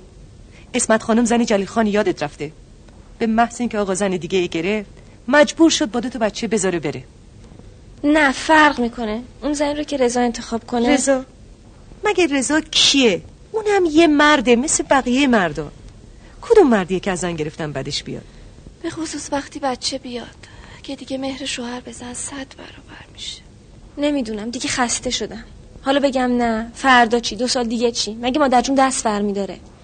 مگه خودتون نبودین که می‌گفتین مادر جون به هرچی بند کنه و بخواد هیچ کی جلو دارش نیست که ارادش از فولاده. حقیقتش دیگه نمی‌تونم نگاه های مادر جون رو تحمل کنم و دائم از ترس و دلهوره بلرزم. هرچی اون بخواد. تسلیم تسلیمم. اول از همه شما فقط همون یه جلسه رفتین سر فیلم برداری؟ سر فیلم برداری لیلا بعد. بعد من رفتم مشغول کار شدم و اصلا نمی‌تونستم از اتاق بیام بیرون. ما شنیده بودیم. حالا اینم جز راست هاست نمیگم که میگم اتاق تدوینم یه اتفاقایی توش میفته همیشه این راست ها میمونه دیگه اونجا. ولی من اصلا کلا شنیدم آقای مهرجویی اساسا پلان زیاد می‌گیره از زوایای مختلف زیاد می‌گیره و حالا در حقیقت این دکوپاژ تغییر می‌کنه حتی برای یک سکانس. یعنی از چند در از چند مدل شما جلو خودتون دارید و بعد انگار دست به یک انتخاب بزنید برای تدوین این فیلم. یعنی می‌خوام اینجوری بگم که به یه معنا فیلم ها خیلی هم به تدوین وابسته هستن از نظر همین نظام چیدمان این نماها در کنار هم دیگه. این درسته؟ یعنی می‌خوام بگم که به نظر مرجوی یه مقدار یعنی از یه جهت کم کار تدوینگر سخت می‌کنه از یه طرف کارش آسون هم می‌کنه. یعنی شما مواد زیاد داری برای اینکه بتونی فضا بسازی سکانس رو سازمان بدی. اینجوری هستش؟ این تصور ما یا این شنیده من درسته؟ ببینید این رو باید از چند زاویه مثل بررسیش کنید. ما یک سری کارگردان داریم منم با خیرشون کار کردم. که این چیزی که شما میگید درشون به شدت صادقه و به شکل افراتیش هم صادقه. این کارگردانی که به تدوین اعتقاد داشته باشه طبعا یه سری کاوریج می‌گیره برای اینکه پلاناش به هم بچسبه. این چیز طبیعیه. یعنی چیزی نیست که بگیم در مورد یه کارگردانی صدق می‌کنه در مورد یکی صدق نمی‌کنه. مگه طرف بخواد همش لانگ تک داشته باشه فیلمش؟ و تازه برای اون لانگ تک هم باید یه سری نما بگیره که اینا رو کاور بکنه و نماهای اضافی بگیره. اگه بخوام جواب سوال شما رو بدم چون از اون دست کارگردان من دیدم که از تمام زوایا می‌گیرن لانگ تک می‌گیرن توشاتشو می‌گیرن و می‌گیرن نمای بسته هم می‌گیرن آی جز اون دسته نیست قطعا که از همه جا بگیره و بعد بیاد تو اتاق مونتاژ حالا انتخاب کنه. یعنی در حقیقت دکوپاژش رو به اتاق مونتاژ منتقل کنه. چیزی که شما میگید معنیش اینه. یعنی طرف تصمیم مشخصی برای دکوپاژ نداره سر صحنه. و فکر می‌کنه می‌گیرم و تو اتاق مونتاژ یه شکلی بهش میدم دیگه. خودم و موتور سر میدم سر هم. بالاخره یه شکل خوب از توش در میاریم. نه آقای مهرجو جز اون دسته نیست چون من با این دسته کار کردم. و این گروه فکر می‌کنن که خیلی لطف می‌کنن در تدوینگر در حالی که در حقیقت مسئولیت رو از خودشون سلب می‌کنن. یعنی سر صحنه تقریبا هیچ تصمیمی نمی‌گیرن. همه تصمیم رو با هم می‌گیرن. همه جا می‌گیرن. و مونتاژ رو تبدیل به سویچ می‌کنن. به سویچ تلویزیونی می‌کنن که تو شش تا دوربین انگار داری و حالا از هر کدوم دلت خواست یکی برو بستم که داری بازم که داری نمی‌دونم. لانگ شدم که داری. هر کدوم دوست داری بکن. نه آقای میرچی قطعا جز این دسته نیست. در حدی تبر زاویه می‌گیره یا این کاوریجا رو می‌گیره که واقعا به درد خوره. یعنی من توش افراط نمی‌بینم. یعنی این چیزی که شما میگید شایعه من این رو حداقل سه تا فیلم کار کردم. تو این سه تا فیلم نبود. اینجوری نبود. یعنی یه استراتژی مشخص داشت یه جایی خب پلانای طولانی داشت یه جایی هم اینسرت. ولی اینسرت دار. به اون اندازه که شما می‌تونی کار کنی. و کار سخت نمی‌کنه. چون مجبور نیستی ازش استفاده کنی. اون تعریفی که شما از اون نوع کارگردانی کردید میگم چون من باشون کار کردم و می‌دونم یک گروهی هستن که سر صحنه نمی‌تونن تصمیم بگیرن. اون یه چیز عذاب آوره واقعا و این نیست اصلا این. یعنی اینجوری که هم تو شات بگیره هم لام شات بگیره هم از این ور بگیره هم از اون ور بگیره. همه رو داشتیم تو بعد بگیم خب حالا بیا تو اتاق مونتاژ تصمیم بگیریم اینجوری نیست نه. در مورد اون سکانس مواجهه در حقیقت مونتاژی که نسبت به رفتار لیلا توی اون سه باری که رضا میره خواستگاری می‌خواستم از خدمتون بپرسم که به نظر من مونتاژ خیلی کمک کرده که ما کاملا این تفاوت بین این سه تا خواستگاری که رضا میره رو توی اون سه تا فصل کاملا احساس بکنیم. یعنی رفتار مونتاژیمون یکسان نبوده نسبت به اون سه تا بله. اتفاقه. در اولین حالتش توی اولین برخوردش ما خیلی کاملا ساده این اتفاق افتاده که لیلا میره به سمت کاساژی فید آوت میشه و کات می‌خوره به اینکه رضا با ماشین میاد توی حالت دومش اتفاقی که میفته اینه که اگر اشتباه نکنم جایی که پیاده میشه یه سری کنار پیاده رو درخچه هایی وجود داره که بازی دست و برگ هایی وجود داره که از این تمهید استفاده شده و توی سومی هم فکر می‌کنم که این مقدار گزیده تر شده. در حقیقت این اتفاقه اون چیزی که می‌خوام از خدمتون بپرسم اینه که این چقدر کمک کرده به روحیه ای که یعنی اتفاقی که به لحاظ حسی تفاوت ایجاد کرده برای لیلا که ما یه مقدار تو مرحله اول خودخوری این آدم رو بیشتر می‌بینیم ولی تو مراحل بعدی این تبدیل به یک عادت میشه که رفتارش هم طبیعتا تغییر پیدا ببینید این سه تا خواستگاری که میگید اول چهار تا یکشو حذف کردیم و این روند رو داشت نشون می‌داد که لیلا اصطلاح از چه نقطه به چه نقطه می‌رسه. اون یکی هم که بود در حقیقت یه توی جغرافیای دیگه ولی با همین مسیری که شما میگید. یعنی لیلا رضا رو تجهیز می‌کنه آماده می‌کنه میفرسته خواستگاری یا می‌بره میرسونه بعد منتظر میشه بعد اون میاد.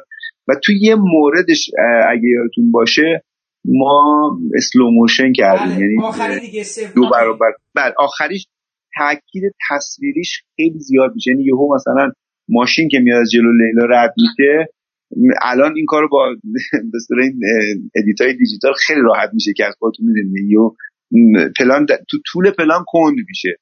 بله بله. یعنی slow motion ش تغییر می‌کنه. بله و تکرار هم داریم.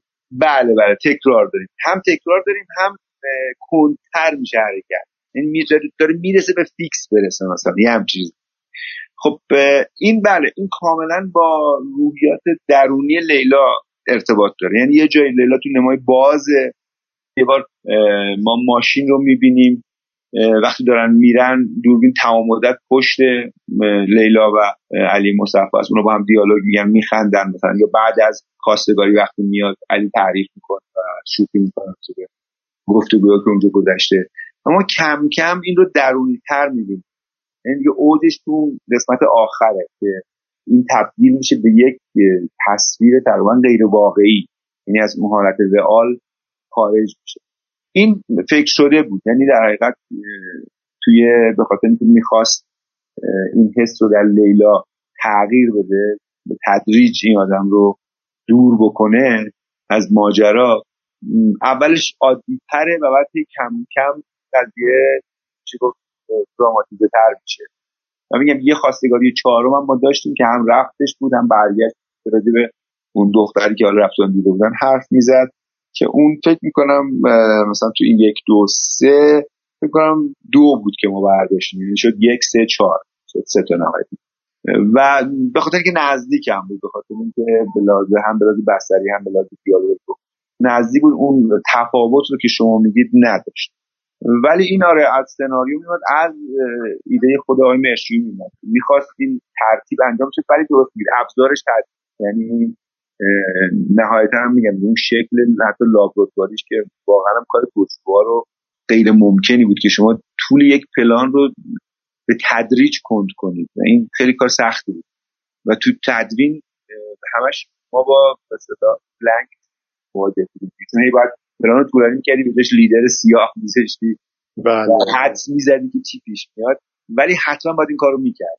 یعنی باید این کارو می‌کردین که این روندی که شما میگید تو این سه تا خواستگاری حرکت نشون بده. یعنی چون لیلا درست نریشن میگه ولی کلا نریشنی که میگه درونیاتش نیست.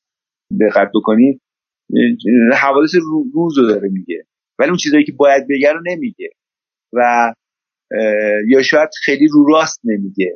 برای همین باید تصویر کمک کنه مونتاژ کمک کنه. و این یکی از مختصات فیلم خوبه که اون چیزی که باید بگه توی ساب تکست میگه نهانه پنهانه. اون چیزی که داره میگه یه چیز روزمره و عادیه نریشن تو فیلمایی که کار می‌کنه به نظر من این نقش شده. فیلم خوب این کار می‌کنه. این نریشن چیزی رو میگه که ما خودمون می‌دونیم خیلی افشاگر نیست خیلی بیان درونیات نیست ولی در زیر داره یه چیزی میگذره. اون زیر داره یه اتفاقی میفته که خب حالا کسی که این توانایی رو داره این اتفاق زیر رو یه جور منتقل می‌کنه تماشا کرد. که همه چیز اون چیزی نیست که تو داری میشنوی. یعنی وقتی میگه رضا رفت اومد خیلی خندید فلان مسخره کرد. ما می‌بینیم ما می‌بینیم نه یه چیز دیگه اون زیر جریان داره. حالا اینو در واقع باید با تصویر منتقل کرد با موقعیت منتقل کرد با میزانسن منتقل کرد با مونتاژ منتقل کرد. که چقدر موفق بوده که این انتقال صورت بگیره و آیا این subtext با context ارتباط درست ایجاد کرده اون نریشن با این حسی که ایجاد شده نمی‌دونم. من واقعا نمی‌تونم به قطعیت بگم صد درصد موفق بوده ولی به بله این تلاش داره خیلی عالی. آقای من یه سوال ژورنالیستی بپرسم با اجازه از آقای زده اون چیزی که معمولا بعد از مونتاژ در واقع مونتاژ که میشه یه زمانی سپری میشه و مجدد آدم میره سراغ اون کاری که انجام داده که ببینه ممکنه که بلاز حسی احساس بکنه که کاش مثلا این سکانس رو من اینجاش کم می‌کردم یا کاش اینجا خود بیشتر در حقیقت اضافه می‌کردم یا یه تغییراتی رو یک سری جاها انجام می‌دادم آیا در مورد حالا این فیلم به خصوص بعد از این همه سال که شما دیدید این اتفاق افتاده یا فکر کنید خیلی کاملا بر اساس حالا اون چیزی که خواسته کارگردان بوده و منطبق وقتی فیلم بوده و توی اون بحثی که با هم دیگه داشتید با آقای مهرجویی منطبق بوده و هیچ تغییری احساس می‌کنید که واقعا بعد از گذشته این همه سال احتیاج نیستی ببینید از اون سوال است که تاریخ برش میگذره و باید اینجوری گفت در حقیقت. من خودم به این قضیه حساس بودم همیشه. ندارم که من فکر می‌کنم وقتی من دارم یه فیلم رو کار می‌کنم اون چیزی که رو پرده دیده میشه حاصل قابلیت های فیلم هست و توان من توان ذهنی من. اینا در هم که ضرب میشه میشه اون چیزی که روی پرده مثلا ما یه ماه بعدش می‌بینیم من هیچ وقت در مورد فیلمی که مونتاژ کردم هیچ وقت رو اکرانش یا مثلا فرض کن دو ماه بعدش تو جشنواره هیچ وقت احساس حسرت نکردم که آخ کاش این کارو کردم. هیچ وقت. یعنی همیشه به نظر میاد که در حد توان ذهنی خودم و مهارتی که دارم و پتانسیلی که فیلم داشته متریالی که فیلم داشته این بهترین حاصل ممکنه که بیاد بهتر از انجام بده. من اون حسرت رو نداشتم.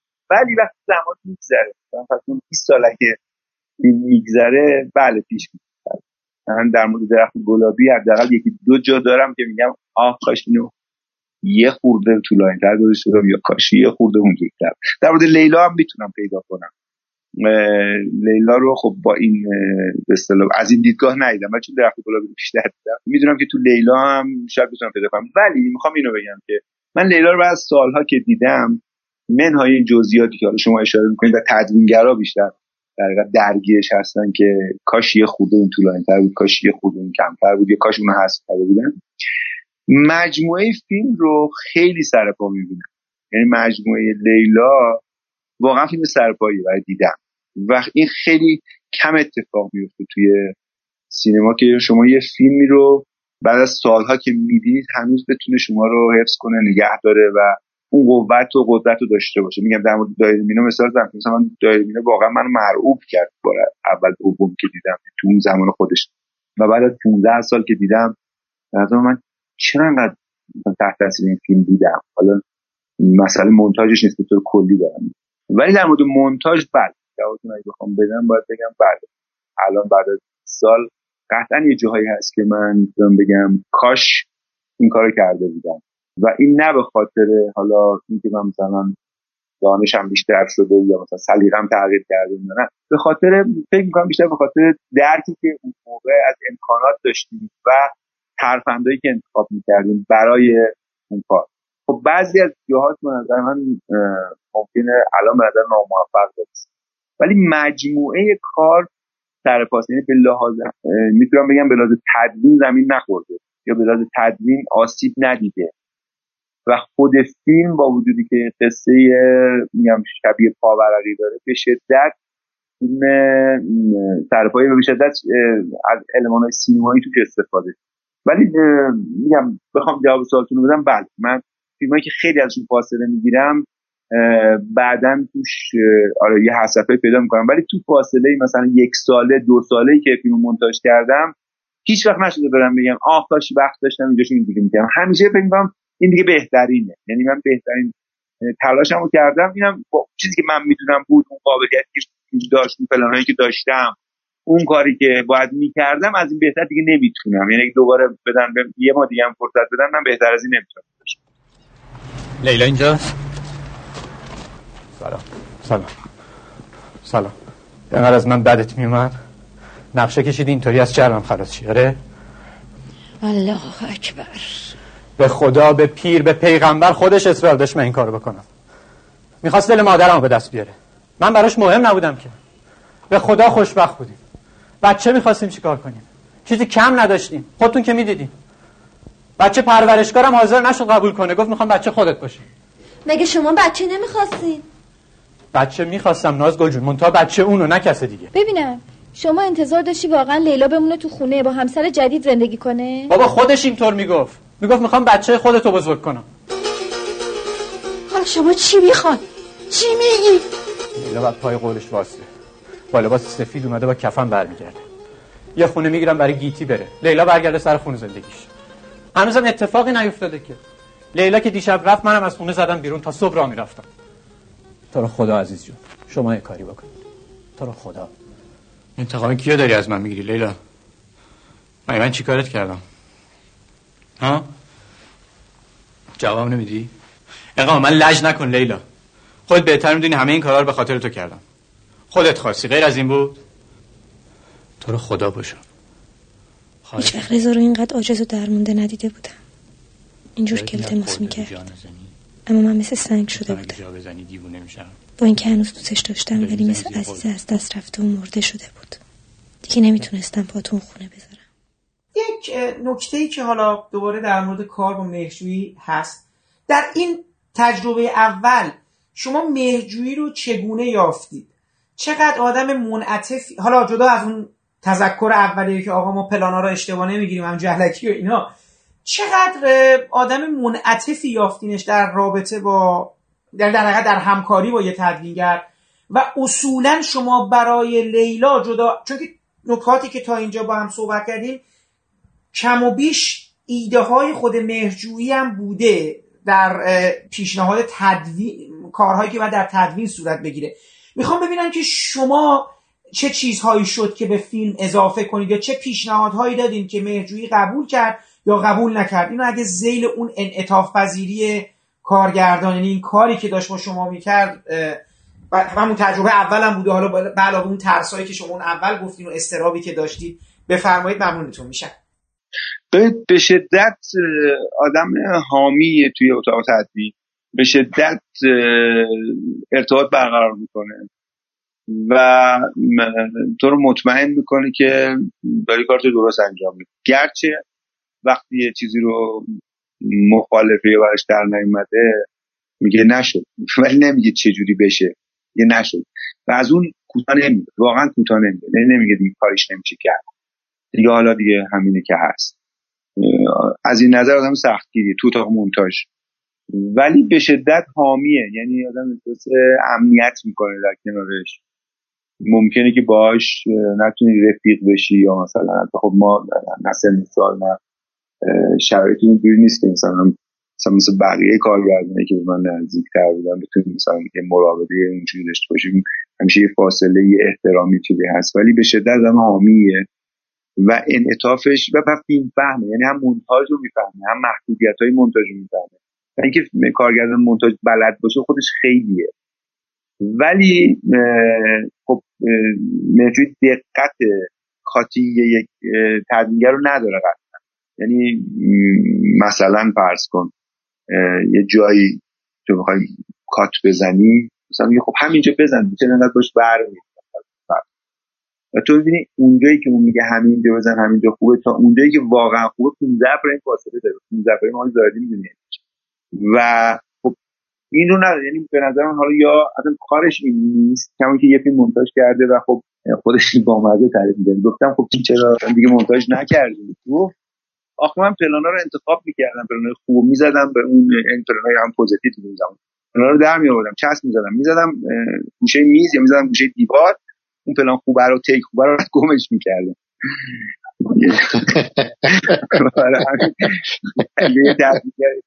ولی فهمی از تدریس واقعا بالاست. یعنی یه مزش چیزایی یاد گرفتم. خب من که مثلا مرجیب از چندین سال کار کردم. طبعا من به اون اقتدا می‌کنم تو کار اول. و پیشنهاد البته پیشنهاد میگم انقدر مطمئن داشتم که پیشنهاد و پیشنهادم عملی کنم پیشنهادی که مثلا وارد بحث بشم باش بگم اینجوری کنیم اینجوری کنیم. ولی ما یک مشکل کوتاه کردن فیلم داشتیم. من بخش عمده وظیفم همین فشرده کردن فیلم بود بدون که آسیب ببینه.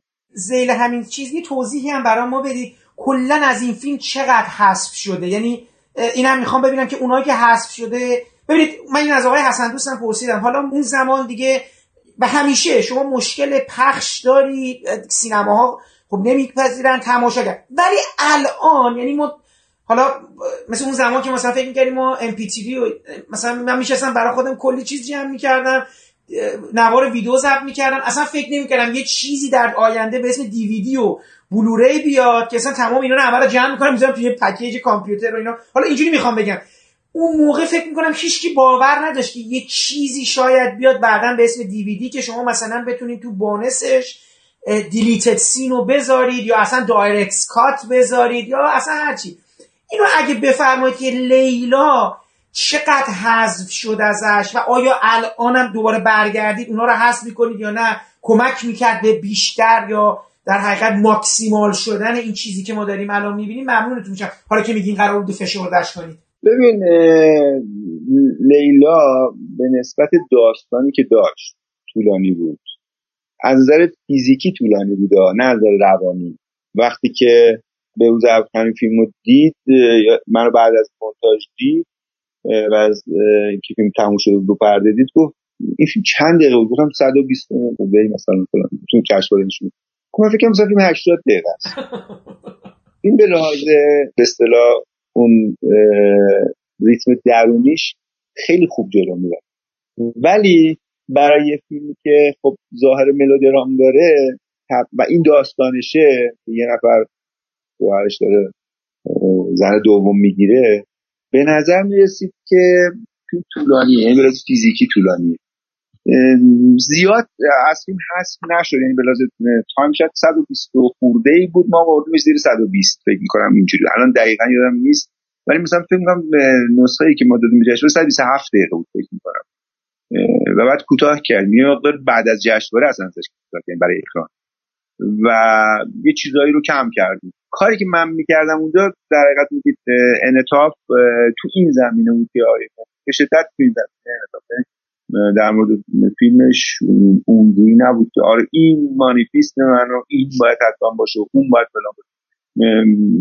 من تو این زمینه فکر کنم که خیلی راحت بودم یعنی خیلی راحت می‌تونستم پیشنهاد بدم. برای حذف خیلی راحت پیشنهاد بدم برای مثلا جابجایی های محدود که بتونیم یه خورده فشرده کنیم و به نظرم کارگردان مطلوب تدوینگره. به خاطر اینکه هم درست پلان می‌گیره هم تو اتاق تدوین خیلی و حاضر نمیشه به طوری که مدام تو اتاق تدوین باشه. خیلی کم سر می‌زنی و اون فضا رو بهت میده که کار کنی. ولی اگه سکانس در نیامده باشه میاد میگه در نیامده و میره. مثلا درخت گلابی واقعا اشکم در اومد. یعنی من بازم ما وقتمون کم بود و من اون 15 16 دقیقه اول فیلم رو داشتم درست می‌کردم که هی این باغبونا میان در می‌زنن و هی اون شده میگه نه.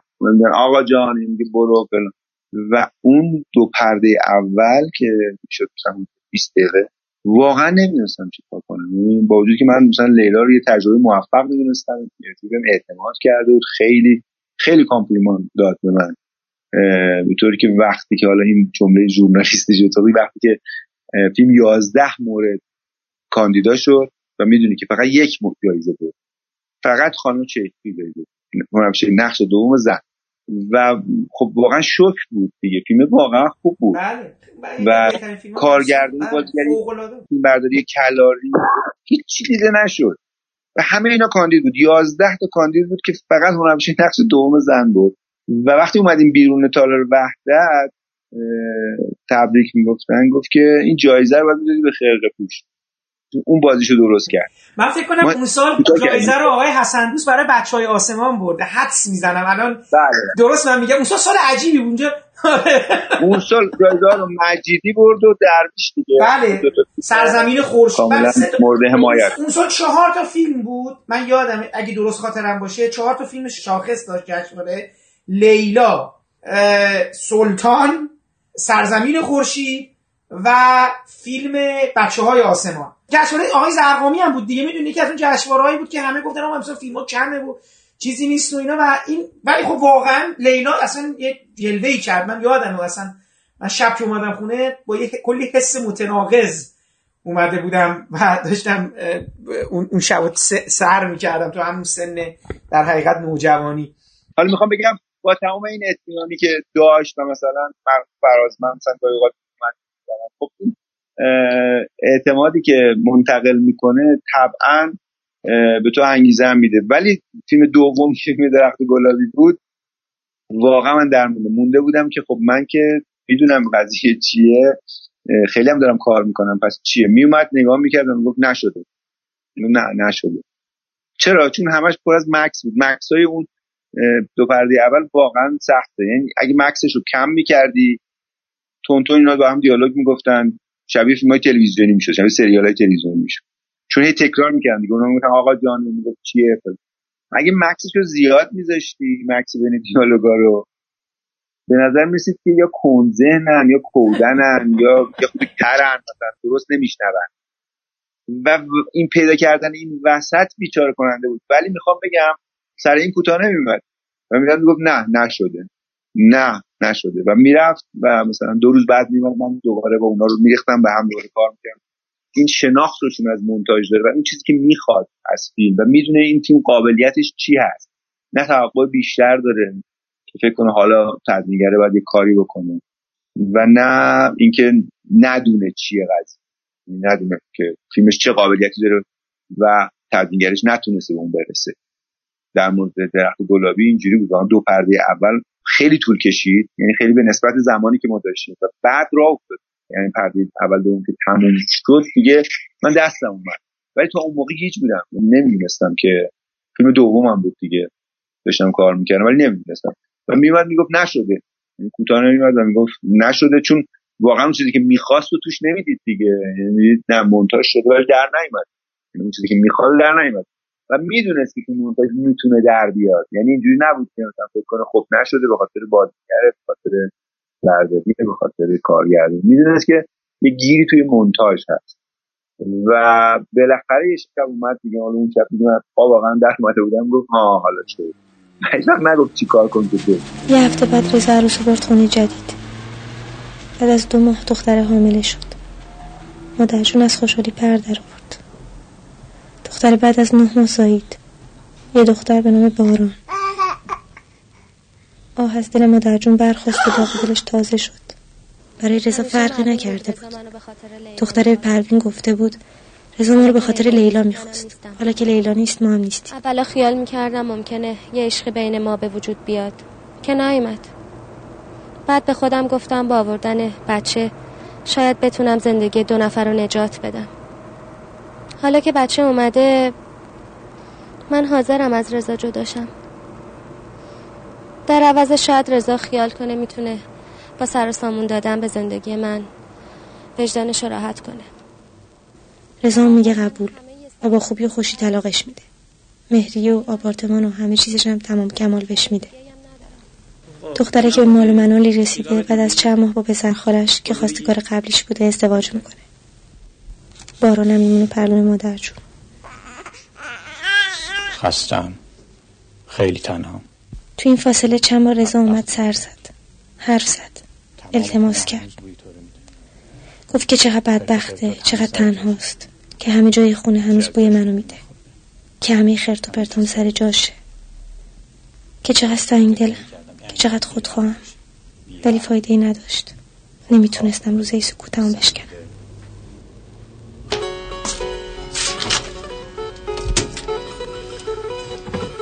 آقای خرقه بوش حالا این نکته که ما همیشه داریم و اینا که ما می‌دونیم که همواره تدوینگرا حالا غیر از فیلمبردار که پشت در حقیقت زودتر از شاید به یه تعبیری زودتر از کارگردان می‌بینی که این بازی ها چطور شد و اینا. چون من با چند تا از بازیگرا و فیلمبردارا صحبت کردم که بازیگرا خیلی به بعضا نگاهشون به فیلمبردار هم هست حالا جدا از کارگردان که آقا یه بار دیگه بگیریم و نگیریم و اینا.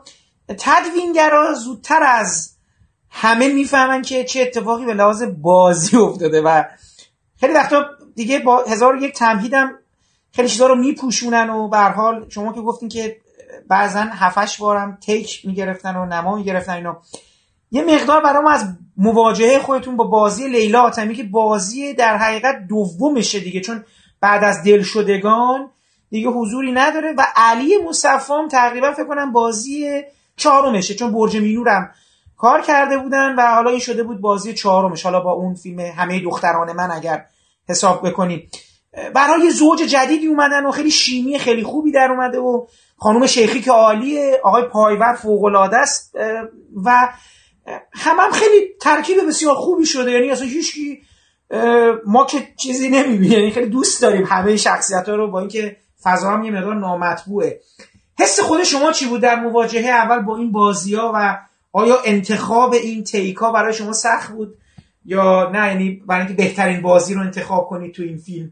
ببینید در مورد خانم حاتمی واقعا بی‌نظیر یعنی من برای اولین بار میگم من قبلش کار کرده بودم یعنی فیلم موفق کرده بودم. برای بازی ها رو بریده بودم دیده بودم بازی کردم واقعا بی‌نظیر بود. بازیگری بود که نگاه داشت. و با نگاهش تو می‌تونستی کات کنی. یعنی نگاهش رو می‌تونستی نگه داری چون نگاه وزن داشت. وقتی نگاه می‌کرد تو احساس می‌کردی حالا حالا یک دو سه چهار پنج نگاهی داره غنیتر میشه داره قلیزتر میشه و تو می‌تونی روی این حساب کنی. من خودم شخصا روی صحنه دیالوگ صحنه بازی خیلی خیلی هم بیشتر علاقه دارم. هم حساسترم تا مثلا اون بحثای دیزال و جامکات و مثلا اون کاتینگی که به چشم میاد. اون به نظر من اتفاق میفته مای مختلف. توی فیلم بیشتر به چشم میاد بارستر توی فیلم نه کمتره. ولی اون چیزی که به چشم نمیاد هیچ وقت این بدبستون بازیگراست. این بدبستون نگاه هاست که تو فیلم لیلا من فکر کنم کارم تو این زمینه خوب و مرتوی راضی بود این بخش. به نظر برای هم خیالش راحتی یعنی میگم در مورد خانم شیخی این جمله که من گفت خیلی بامزه به شوخی گفت گفت جایزه جمیل شیخی رو باید به تو. تو بازیشو درست کردی. یعنی بازی جمیل شیخی تئاتری بود و مرتوی ازش راضی نبود. و سر صحنه هم در حقیقت من شنیدم که خب مشکل چون سی سال داشت تئاتر بازی می‌کرد و حالا جلوی دوربین یه کارگردان اومده بود که ازش می‌خواست کارایی بکنه. و خب سنش هم زیادتر آقای بود. برای احترامش باشه بود. ولی تو مونتاژ بیشترین چیزی که کار کردم من تو فیلم بود بازی خانم شیخی بود. و از اینکه اون جایزه بود من خوشحال شدم. چون کارم به نتیجه رسیده. چون واقعا نمیگم بازیش بد بود بازیش به بافت این فیلم نمی‌خورد. کاراکترش درست بود. چهره درست بود. حضورش درست بود. سنگینی رو داشت. ولی بازیش به بازی لیلا و اینا نمی‌خورد. بازی علی لیلا نمی‌خورد. و به نظرم اون چیزی که مهم بود تو مونتاژ این فیلم چیزی که برای من مهم بود این بود. یعنی برای از پسش برمی اومدم. میگم اون بخشای دیگر خود آقای مهرجویی داشت. یعنی گفت اینا باید dissolve بشه اینجا باید اینجوری بشه. اونم برای که برای اون jump cut منزل کافی پلان گرفته بود انقدر insert داشت که می‌شد کار کرد برای شده کردنش انعطاف داشت. یعنی می‌خوام بگم مشکلی اونجاها نداشتم من. اینجا بود که باید دقت می‌کردم که تحت فریم دیگه. اونجا که لیلا میاد پشت در علی مصطفی میاد پشت در شب عروسیشه و لیلا در نمی‌ذاره بیاد تو در می‌زنه. شبی که زن دومیشو گرفته. و پشت درم از لای در دیده میشن اون سکانس واقعا از من وقت گرفت و روش کار کرد. بخاطر اینکه اندازه نگاه یا سکانسی که دکتر جیواگو نگاه می‌کردن.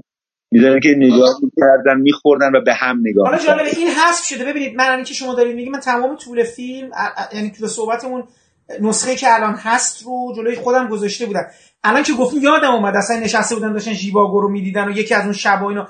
من فکر که از ایناست که احتمالاً بعد از چیز کوتاه شده نمی‌دونم. الان احساس کردم الان نیست جلو ولی اینو ما بعد از جلسه کوتاه نکردیم. این شاید نقطه ویدئویی. آره شاید سانسور حالا احتمالاً از این کارا کردن رسانه تصویر این بود. آره اون بود. بله. بخش خیلی صحنه دیالوگ خیلی صحنه مهم چون دیالوگ نداشت. مثلا همه یخچال بودن گفتن اینو بکنیم گفت میره تیم نگاه می‌کنه بعد میشستن فیلم نگاه می‌کردن چند تا پلان بیشتر نبود. نگاه می‌کردن تلویزیون. ما یکم دکتر جیواگو می‌دیدیم برمیگشتیم تو اینا به هم نگاه می‌کردن. یعنی سکانس ساده بود به لحاظ. ولی در آوردن اون پسته کار مونتاژ بود. حالا در مورد بازیگر گفتی علی مصطفی که خوب بود خیلی روون انگار که داره زندگی می‌کنه. اون همیشه اینجوری. تو اون فیلم هم همینطور یعنی تو بازی نمیدی ولی لیلا حاتمی برای من شگفت انگیز بود چون کارم نکرده بودم و ندیده بودمش قبلا. تاج ندیده و می‌دیدم چقدر مثلا با اینگرید بیگمن مقایسش می‌کردم. گفتم چقدر این با وجود کمش نگاه داره و چقدر نگاه به تدبیر کمک می‌کنه. یعنی یکی از مشکلات بازیگرا اینه که نگاهشون رو نمی‌تونن هدایت کنن. نمی‌تونن با نگاهشون بازی یا یه نقطه رو نگاه می‌کنن یا اون نگاه خیلی تخت و سرد میشه یا خیلی چششون رو میدرونن نمی‌دونم. یا سعی می‌کنن درشت کنن چشمشون بازی کنن. و توی نماهای کلوزاپ واقعا لیلا خیلی خوب و اون مکسایی که داشت. خوب هدایت شده و خوبم خوب واقعا استعداد بی‌نظیر من ندیده بودم تا اون موقع. بازیگری تو ایران ندیده بودم که بتونه توی سکون با نگاهش مفهومی رو القا بکنه حسی رو ایجاد بکنه هیجانی رو خلق بکنه و این به مونتور خیلی کمک کرد من می‌تونستم روش بمونم و می‌دونستم که این داره یک اتفاقی میفته یه نگاه یه عکس نیست. داره یه اتفاقی توی نگاه میفته و فریم به فریم تغییر می‌کنه. این خوب بود. بقیه که عالی بودن. کار آقای کلالی فوق العاده بود. یعنی اونم واقعا خیلی به مونتاژ فیلم کمک می‌کرد. یعنی هم پلانایی که گرفته بود. خیلی به قول آقای زاهدی کاتخور بود یعنی بورش های خوب می‌شد داشتن قابایی که گرفته بود.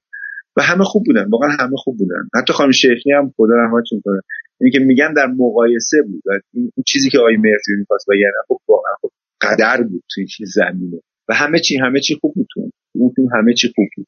حالا آقای زمان یه نکته ای که شما فرمودید موقعی که فیلم نامه رو برای بار اول خوندید. حالا اینم ما یه خود جا خوردیم. جا خوردیم همون اولش قصه فیلم مثلا خلاصش اومده بود و اینا. خب فیلم بعد از پری ساخته شده بود و پری هم خب دیگه زمان خودش اون زمان به قول معروف حرفای گنده ای داره. میگم گنده گنده معنای بدی نمی‌خوام بگم. فیلم در مورد عرفان بود و علی و مولانا و اصلا دیالوگای روزمره اون آدما به قول معروف اصلا در باب چیزهای دیگه ای بود. به یه معنا لیلا در کنار سارا شاید به مقولاتی روزمره در مقایسه مثلا با هامون یا همون پری و بانو داره در حقیقت اشاره داره. حالا درست جالبه مهجوری که نگاه می‌کنید مثلا یه جورایی هی مثلا گاو در مورد مسخ شدگی حالو درباره گرفتن زنیه توی شهر بعد پستچی مثلا دوباره یه جور مسخ شدگی از این معنای دیگه است. دوباره شما میای مثلا یه نقد اجتماعی مثل دایره مینا داری و می‌بینی که مهرجوی جورایی همینجور داره تو این جهانهای مختلف حرکت می‌کنه. چیزی که می‌خوام از شما بپرسم بیرون این نکته ای که قطعا به چشم شما اومده اینه که خود شما فکر اساسا لیلا درباره چیه؟ یعنی این جنون خدازارانه یک زن این اینکه دستی بالا می‌زنه برای مردش زن دومی رو بگیره تن میده به این بازی زنی که سرش پایینه. خود شما در مواجهه فیلمنامه که فرمودید می‌خوام فیلمی که تموم شد احساس می‌کنید اگه برای ما بخوایم بگین به نظر شما لیلا درباره چیست اساسا؟ جدا از اون ترکیبات فرمی و این صحبت هایی که ما رو شگفت زده می‌کنه چون درون فیلم هم چیزی که ما رو یه خوده تکون میده ولی نمی‌دونیم که یعنی خیلی درون فیلم رو مشکوک می‌دونن انتقاد بهش دارن نمیفهمنش مثلا این واکنش و رفتارها رو این دیوانگی این خانواده ها رو اصلا بس... یعنی نمی‌فهمن چرا یه زنی باید همچین تن بده به همچین قصه دوستان از زاویه دید شما مضمونی فیلم رو چگونه می‌بینید؟ من از زاویه دید خودم قطعا میگم طبیعیه. یعنی من اشاره به چیزایی که آقای مرجوی مصاحبهاش گفته و کسانی که نقد فیلم نوشتن اینا رو در نظر نمی‌گیرم کلا چون اینا گفته شده دیگه انقدر به این فیلم روایای مختلفش تحسین کنندگانش یا اونایی که نقدی بهش داشتن گفتن کسایی که فمینیست بودن مثلا به حمله کردن یا ولی من چیزی که میگم بعد از دیدن راشا احساس کردم جا خوردم از اینکه این خیلی داستان بازاریه چیزی نداره این داستان. ولی وقتی فیلمو همطور به تدریج مونتاژ می‌کردم و بازی لیلا رو می‌دیدم و با اون همراه می‌شدم احساس می‌کردم که این در مورد یه عشقیه که به خود ویرانی منجر میشه. یعنی واقعا مثل یه عشق عرفانی میمونه مثل زمینی شد.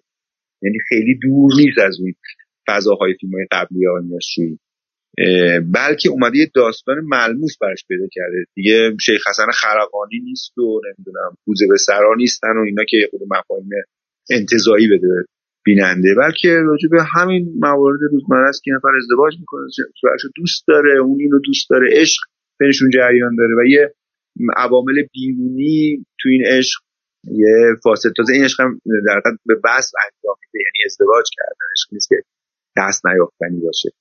و ظرفیت آدم برای عاشق برای دادن در حقیقت از خودش کندن. اون ظرفیت رو نمی‌تونی درست ارزیابی کنی. محاسبه درست از اون ظرفیت نداره. این به نظر من توی فیلم نمیگم تم اصلیش بوده یا حت اینو حتما از نویسنده کارگردان اینا پرسید چیزی که برای من داشت این بود که داره از این زاویه نگاه می‌کنه که تو برای یک عشقی جلو می‌دونی که تو کجا. مگه هدف این عشق نیست که معشوقت راضی باشه در بهترین حالت باشه. پس تو شروع می‌کنی این مسیر رو میری این مسیر مسیری که سارام رفته دیگه یعنی تو سارام همینه. این فداکاری که خب ظرفیتش تو طرف مقابل نیست. این فداکاری که ظرفیتش تو خودش به نظرم میاد نیست. یعنی هنوز اون محاسبه نشده. برای همین دیگه نمی‌تونه تحمل کنه از یه جایی می‌زنه. و اینکه تو نمی‌تونی محاسبه کنی کاری که شروع کردی به کجا میانجام این تهش رو ندید. من این رو توش می‌دیدم. یعنی توی فیلم به عنوان تماشاگر میگم من نمی‌تونم بخاطر این خیلی درگیر فیلمم خوب بودم.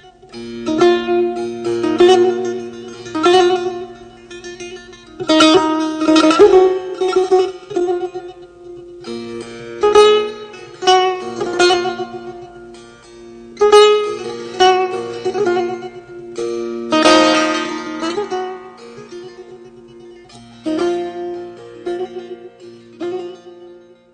هم همینجا به پایان می‌رسه و من امیدوارم شما از شنیدن صحبت آقایان مصطفی خرقپوش و آرش زاهدی درباره تدوین فیلم لیلا برای شما مفید و شنیدنی بوده باشه. مهمان چند برنامه بعدی ما آقای حسن قلیزاده فیلمبردار پیشکسوت سینمای ایران هستند که از شما دعوت می‌کنم حتما شنونده صحبت ها و نکات ایشون در این برنامه ها باشید. پیش از خدافزی باید از زحمات آقای محمد شکیبا که تدوین این پادکست رو به عهده داشتن تشکر کنم و از قطعات موسیقی استفاده شده در این پادکست نام ببرم. موسیقی عنوانبندی با نام رقص گدایی از ساخته های گروه کلزماتیکس هست و برگرفته شده از آلبوم موسیقی جنزده. باقی قطعات عبارتند از بخشایی از گفتگوهای فیلم لیلا نوشته داریوش مهجویی بر اساس داستانی از مهناز انصاریان با اجرای لیلا حاتمی، علی مصفا، محمد رضا شریفینیا، پریسا زارعی، لیلا اسناعشری، پگاه قطبی، محبوبه اسکندری، فرج بالفکن، توران مهرزاد، شقایق فراهانی و جمیله شیخی. بخشهایی از موسیقی متن فیلم لیلا ساخته کیوان جهانشاهی. و من برای پایان این پادکستم ترانه بهشت یاد از ساخته های عباس خوشدل با شعری از قیصر امینپور و صدای علیرضا افتخاری. برگرفته شده از آلبوم نیلوفرانه و استفاده شده در فیلم لیلا رو برای شما انتخاب کردم که امیدوارم از شنیدن اون لذت ببرید. تا برنامه های بعدی ابدیت و یک روز و شنیدن صحبت های آقای حسن قلیزاده فیلمبردار سرشناس سینمای ایران. خدا حافظ و با هم میشنویم ترانه بهشت یاد با صدای علیرضا افتخاری از ساخته های عباس خوشدل رو.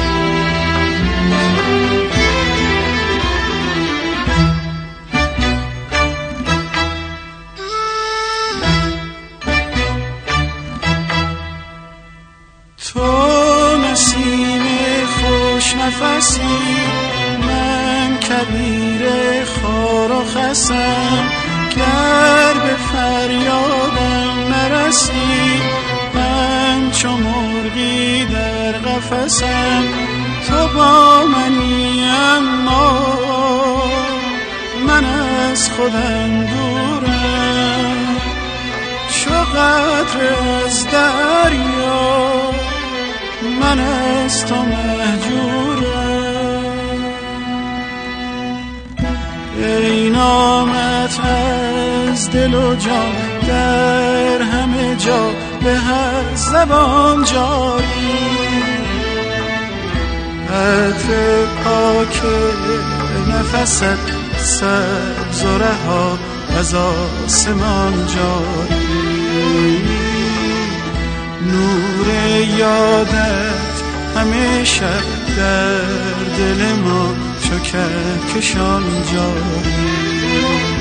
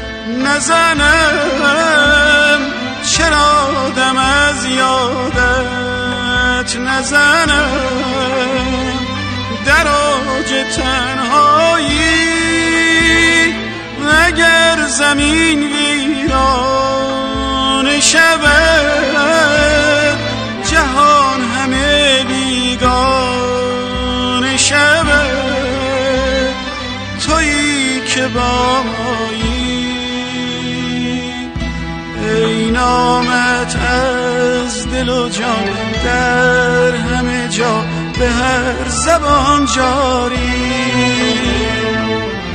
عطر پاک نفست سبز و رها از آسمان جاری. نور یادت همه شب در دل ما چو کهکشان جاری.